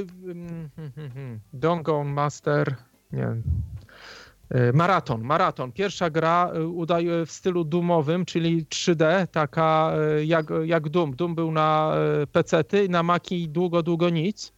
I potem się właśnie maraton pojawił, i który miał niesamowity dźwięk jak na te czasy. Bardzo no, ciarki chodziły po plecach, zwłaszcza, że każdy Mac miał na dzień dobry miał przynajmniej 8-bitowy dźwięk stereo, a potem raczej 16-bitowy. I to całkiem nieźle brzmiało. I to, to, to z gier, no, tak jakby ja nie cierpiałem na brak programów, bo się wkręciłem w tym, w tym środowisku i tych programów było dużo i większość była podobna do teraz. Tak jak teraz mhm. używamy, ewaluowała y, program do nagrywarki, ważna rzecz. Teraz płyty CD wymierają, ale wtedy to był, jak już się pojawiły, pierwsza nagrywarka, której używałem, kosztowała 7 tysięcy. Pierwsza, jaka sobie kupiłem na spółkę z kimś tam, bo nie było mnie stać, kosztowała chyba 4 tysiące, czy 3 po 1500 na łebka, jakoś tak i program do nagrywania Toast, yy, słynny Toast do teraz, teraz coś się chyba firma Roxio nazywa, Roxio Toast, nadal jest robiony. Wtedy yy, zrobiła to niemiecka firma, tylko po to, że nie bo nie miała czym swoich multimedialnych produkcji nagrywać. Potem się okazało, że większe pieniądze robią na programie, który zrobili przy okazji, niż na multimediach. Ta sama firma opracowała DVD Studio, które potem Apple kupił w całości i właśnie tak ten mój znajomy Polak trafił do Kalifornii jako programista żywcem przeniesiony z Niemiec z firmy od multimediów. I to był w Apple dużo firm no, programy muzyczne, co tam Logic, to do teraz znany Adobe Premiere, o którym wspomniałem, pracowałem w 1996 roku na Adobe Premiere do montażu wideo. Do dźwięku to Pro Tools, ale to był system połączony oprogramowanie ze sprzętem. Ko, czyli do komp koło komputera stała duża czarna skrzynka, gdzie było dźwięk y, przetwarzany, bo komputer robił jako sterownik do tych urządzeń. Do tych, y, sam nie, nie były w stanie komputery wtedy się wyrobić z obróbką dźwięku w czasie rzeczywistym.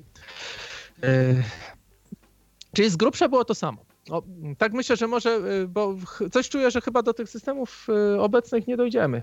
Czasu nam zabraknie. Chyba, chyba rzeczywiście, natomiast y, y, jeżeli możemy coś jeszcze powiedzieć o ewolucji takiej sprzętowej i y, wyglądowej, designerskiej, o, nowy, o nowszych już potem Macach i o MacBookach. Jak te, te, pierwsze MacBooki, one wyglądały podobnie do tych, nie MacBooki, tylko power, Powerbooki. Te, teraz tak, ja cię poprawiam przed tym. Tak, czy te Powerbooki wyglądały podobnie do, do, do ówczesnych laptopów i do obecnych MacBooków? Jak to, jak to było? Wtedy były dość podobne, kanciaste były. Przede wszystkim były kanciaste. No, no musiało być pierwszy PowerBook 100 miał na przykład ołowiowy akumulator. Ciężki był przez to, za to akumulator był po, porządny, ale komputer był ciężki, bo no, żelowy akumulator ołowiowy. Miały oczywiście czarno-białe ekrany, miały track, y, trackballa wbudowanego, czyli kulkę do przesuwania kursora. Za, mm, IBM na przykład wtedy w notebookach lansował taki mały joystick. A też ważne, wszystkie maki od początku, to nie było standardem, ale wszystkie maki klawiatury miały pod ekranem a tutaj było takie jakby miejsce do teraz, tak, gdzie mamy ręce położyć, a wtedy w PC bardzo często klawiatura była przy krawędzi. Bardzo głupie to było. Ja tego nie potrafiłem zrozumieć, że wiele firm pecetowych robiących notebooki y, wdawało klawiaturę przy krawędzi i, i no jak to, no nie było na czym rąk położyć przy pisaniu. Y, więc tak jakby były różnice, te komputery były kanciaste. Pierwsze, potem były tak lekko obłe, a pierwsze takie naprawdę uważane przez wielu do teraz za najpiękniejsze notebooki, w ogóle jako eplowskie na pewno, a jako y, kto wie czy w ogóle nie na świecie, to były PowerBooki G3 tak zwane Series. Series? Tak. Nie, nie żeby nie pokręcił. Y, pierwsza nazwa to była Wall Street, pierwszy model, PowerBook G3 Wall Street, potem był Lombard i potem był Pismo. Y, Pismo, wszystkie w podobnym wzorze, obłe, po środku bardzo miłe w dotyku, bo y, środek ich był z dwóch stron wyłożony taką czymś, jak teraz często się używa takiego małate tworzywo, które dość dobrze do ręki przylega. Czyli można je było łapa, złapać pewnie ręką i y, przenosić. No ta obłość miały ciekawą cechę, bo miały, można, miały po lewej i po prawej stronie doki na Y, akumulator, można było na przykład wsadzić dwa akumulatory z lewej i z prawej i pracować wtedy 8 godzin. To był ewenement też. Albo na przykład z jednej strony mieć CD-ROM, a z drugiej akumulator, albo z jednej strony mieć zamiast CD-ROMu stację dyskietek, bo jeszcze były wtedy bardzo dość popularne. To jeszcze trochę, to jak Fuji, trochę jak Fujitsu albo niektóre inne y, firmy, no głównie Fujitsu takie coś miało, że można było wyjąć y, CD i w to miejsce włożyć tam właśnie jakąś, jakiś dysk w specjalnej takiej zatoce albo, albo, albo modem, to, to takie, takie gdzieś tam się... No, zip Drive'a na przykład, też taka ciekawostka, bo wielu, może ktoś z Was pamięta, bardzo popularny, nawet instalowany często w Macach niektórych seryjnie, Zip Drive, czyli taka miękka dyskietka pojemności najpierw 99, a potem 250 megabajtów. Świetna rzecz, miałem. Zip Drive'a. Przez jakiś czas to był bardzo popularna, popularny nośnik przez kilka lat, ale naprawdę popularny nawet w Polsce, nie był, nie był sto, ani napęd, ani dyskietki nie były bardzo drogie. I takie coś można było też e, wepchnąć w MacBooka. Często e, to były e, rzeczy w, przepraszam, PowerBooka, rzeczy robione przez inne firmy pasujące do tego gniazda. I one były bardzo ładne, obłe i ten, miały procesor G3, te PowerBooki G3 z Wall Street, Lombard, zwany też bronze keyboard, była brązowa klawiatura i one były czarne. Klawiatura była w tym modelu brązowa, w pierwszym była e, e, czarna. I e, drugi model, czyli Lombard, już to był pierwszym MacBookiem, w którym się jabłko świeciło. Nawet niektórzy z tych starszych wycinali sobie folię w, za ekranem w obudowie, żeby to jabłko im się świeciło. I ważna rzecz, jabłko było do góry nogami, odwrotnie niż teraz, czyli było frontem do użytkownika. Jak się zamykało klapę, to jabłko było ogonkiem do, do góry, jak patrzył użytkownik. Ale jak się otworzyło, to w, dla wszystkich innych, którzy byli oddaleni, to jabłko było do góry nogami. To w firmach to teraz niektórych widać i jest ciekawą cechą. To potem od, pierwszym makiem, który miał y, jabłko a poczekajcie. A muszę sprawdzić, bo ja mam. Ja mam jeszcze dwa y, iBooki, y, G3 i G4 i, i szczerze mówiąc zapomniałem, jak tam jest w nich jabłko czy, czy już było obrócone, czy jeszcze nie.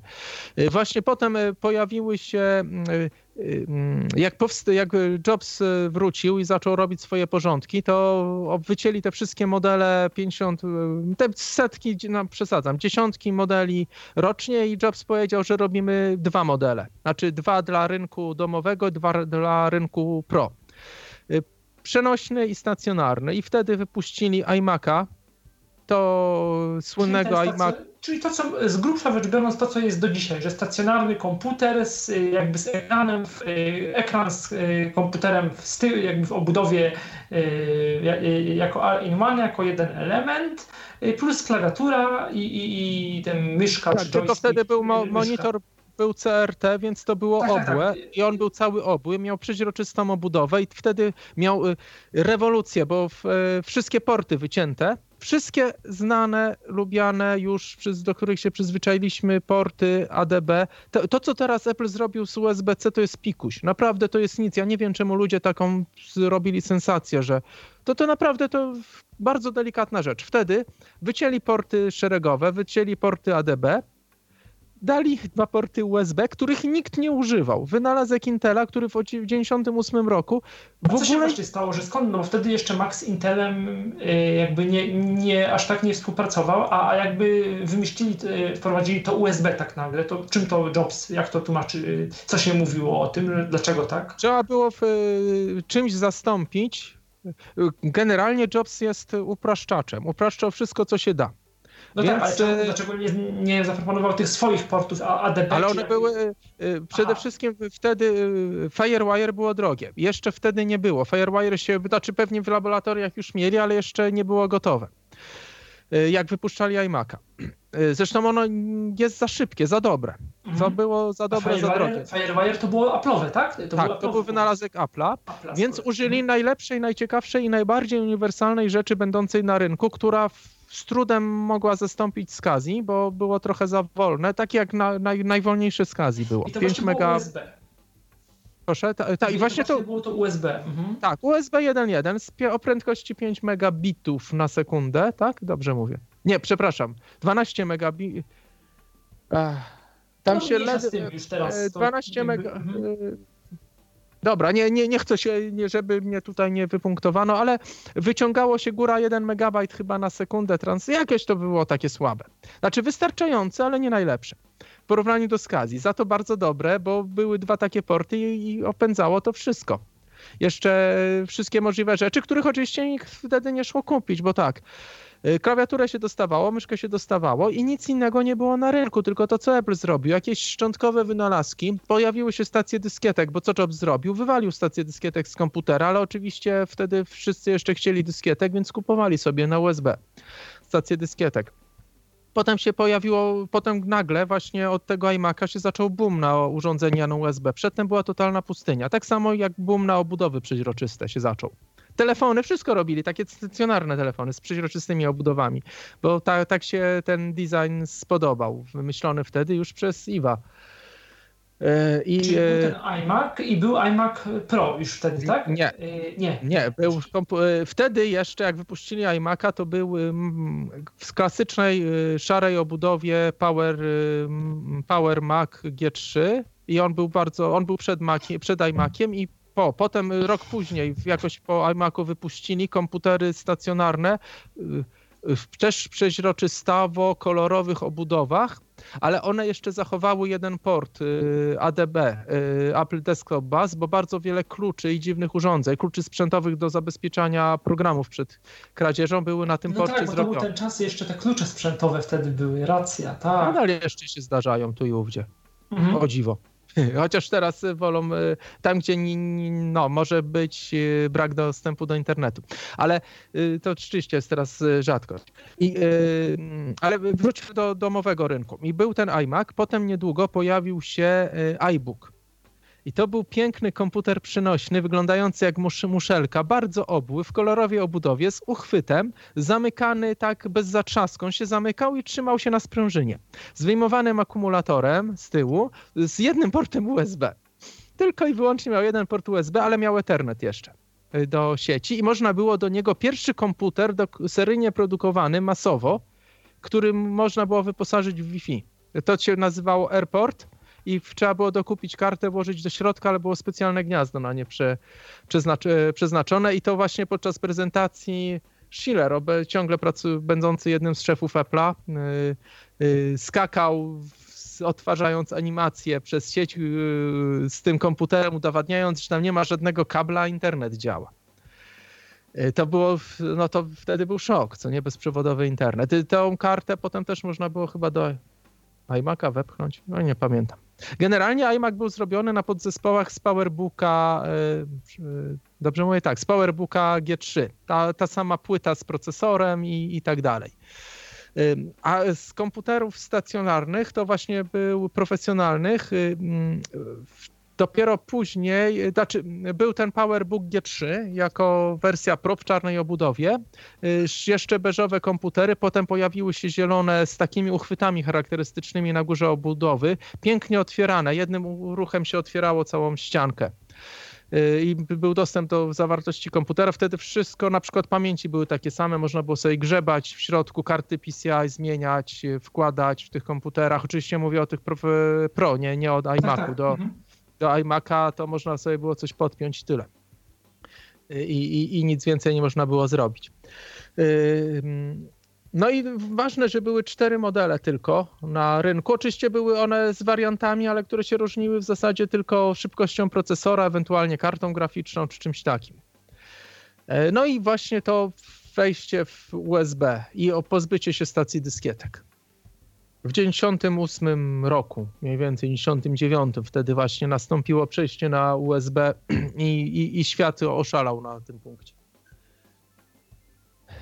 I taki kolejny kluczowy moment to chyba co? To już jest, yy, może, może jeszcze zaraz, yy, nim ten kluczowy moment, to yy, systemy wtedy już były jeszcze te klasyczne, tak? Yy, jeszcze? tak.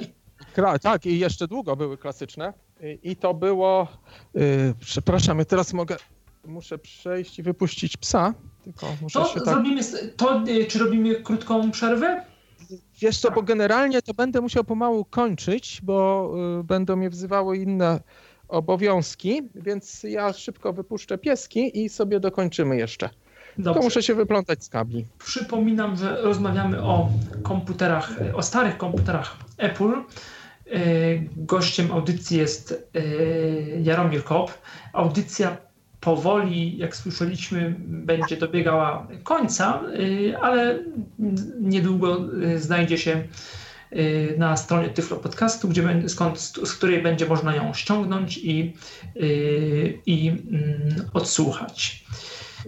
Y, Bo generalnie to może jeszcze kiedyś y, zaprosicie mnie, to porozmawiamy sobie o, y, o systemie już właśnie obecnym, tym To dziesiątce. możemy rzeczywiście zrobić tak, że zrobimy jeszcze kiedyś jeden odcinek, gdzie porozmawiamy z jednej strony o tej rewolucji, jaką było, y, jaką było, y, jaką było pojawienie się Intel, Intela w Macu, co z jednej strony no, ci, którzy by chcieli mieć kilka systemów takich jak Windows i, i Mac, no to fajnie, bo mogą mieć. Gdzieś tam dla użytkowników takich jak ty, którzy dawno używali Maca i mieli też jakieś stare programy, to, to pewnie był jakiś, jakiś problem, kiedy, kiedy z tego PowerPC nagle nagle się pojawi, nagle gdzieś tam było przejście na, na Intel i rzeczywiście wtedy będziemy mogli porozmawiać o Wiesz co, jest, to naprawdę jest y, ciekawy temat i dość długo na można też o tak, tym rozmawiać. Bo nie, niekoniecznie jest tak, jak mówiłeś, bo na przykład y, na PowerPC były emulatory Windowsa i Intela aha, i to jakoś aha. działało, więc to też jest o czym porozmawiać, zwłaszcza, że jeszcze można też krótko o tym powiedziałem przejściu z Motorola na PowerPC, a teraz trzeba się nastawić na to, że za 2-3 lata czeka nas kolejne przejście. Ja tylko, jeżeli y, pozwolicie, to bym y, bo, y, nawiązał do tego pakietu Apple Work, którego, który kiedyś był. Teraz mamy iWorka i jeżeli pozwolisz, to bym zareklamował dzisiejsze wydanie mój Mac magazynu. Tak, jutro chyba się ukaże, prawda? Dzisiaj, już się, się okazało, jak rozmawialiśmy. A mówię o nim dlatego, że właśnie całe jest poświęcone, a czy tematem głównym jest właśnie iWork, czyli da, e, tak, ja wybaczcie mój angielski. E, pro, programuję, czytam, ale nie mówię. Znaczy, mimo że pro, programuję, to słabo znam angielski. I ten iWork, który dostajemy za darmo z każdym Maciem, znaczy w ogóle teraz dostajemy za darmo i każdym y, urządzeniem iOS, jest na te obie platformy, jest naprawdę fajnym pakietem, a Piotr Witek nawet mu dobrą ocenę, jeżeli chodzi o dostępność, wystawił, bo też jest jego artykuł w tym wydaniu o, traktujący o dostępności w tym pakiecie. Więc jak, jak mogę, to z chęcią Was zapraszam na mój mac.pl, żeby sobie pobrać Yy, znaczy zasubskrybować i przyjdzie mailem PDF, albo chyba jutro będzie już uwolnione wydanie i będzie można sobie pobrać yy, PDF-a z tym wydaniem i, i poczytać o iWorku, który, tak jak kolega stwierdził, się, się nadaje do użycia yy, również jak się nie widzi. A wiesz to, na koniec, żeby nawiązać do jakby do Tyflo Radia, Tyflo Podcastu, to z dostępnością starych systemów i tu niestety właśnie będzie to nawiązanie słabe, bo jedyna rzecz z dostępnością, która była w systemie wbudowana w starych systemach klasycznych nie dotyczyła problemu ze wzrokiem, tylko problemów ruchowych. To były lepkie klawisze dziwna nazwa. Polegało to na tym, że y, jak wciskaliśmy shift, to mogliśmy go puścić, a system jakby pamiętał, że on jest wciśnięty, tak. mogliśmy wtedy docisnąć drugą literę. Działa to do teraz, to ale do to... dzisiaj nazywa w ogóle. Chyba ta nazwa funkcjonuje do dzisiaj chyba. To jedna z niewielu nazw, które się utrzymały i to, i to chociaż, chociaż tyle, że się I to tak nawet ja, wydaje mi się, że to nie tylko, że to poza, poza Applem też chyba ten termin w ogóle funkcjonuje, ale nie, ale to, nie, nie jestem pewien. To właśnie z tego powodu, że w Apple'u to było, to on był pierwszy zrobiony po polsku, ten system. Oczywiście na jakby pro, profesjonalnie i na masową skalę. Przypomnijmy, że to było zrobione dlatego, że wtedy y, Apple był bardzo popularny w edukacji w Polsce, o dziwo. Były całe klasy na makach. Niestety to troszkę podupadło, ale to też jest inny temat. E, czyli do, e, ja nie sądziłem, że uda, nam, uda mi się tak rozgadać. Wybaczcie, jeżeli e, czasem się troszkę motałem w wątkach, ale tak to jest, jak chce się dużo powiedzieć. I, i dziękuję bardzo za zaproszenie. Bo... To ja, ja dziękuję i obiecuję, że na pewno się spotkamy i o tych nowszych systemach oraz o pewnych prognozach na przyszłość również sobie porozmawiamy. Być może już niedługo to jeszcze się umówi, umówimy i poinformujemy. Oczywiście, żeby nie, nie zanudzić. Ja jestem gotów w każdej sytuacji. Mogę równie dobrze poczekać kolejne dwa lata. Wtedy może już porozmawiamy o przejściu na procesory aplowskie. No, dobrze, dziękuję bardzo. Gościem Tyflo Podcastu był Jaromir Kop. Audycję prowadził Michał Kasperczak, a niedługo audycja ukaże się na stronie internetowej tyflopodcast.net. Dziękuję bardzo. Był to Tyflo Podcast. Pierwszy polski podcast dla niewidomych i słabowidzących. Program współfinansowany ze środków Państwowego Funduszu Rehabilitacji Osób Niepełnosprawnych.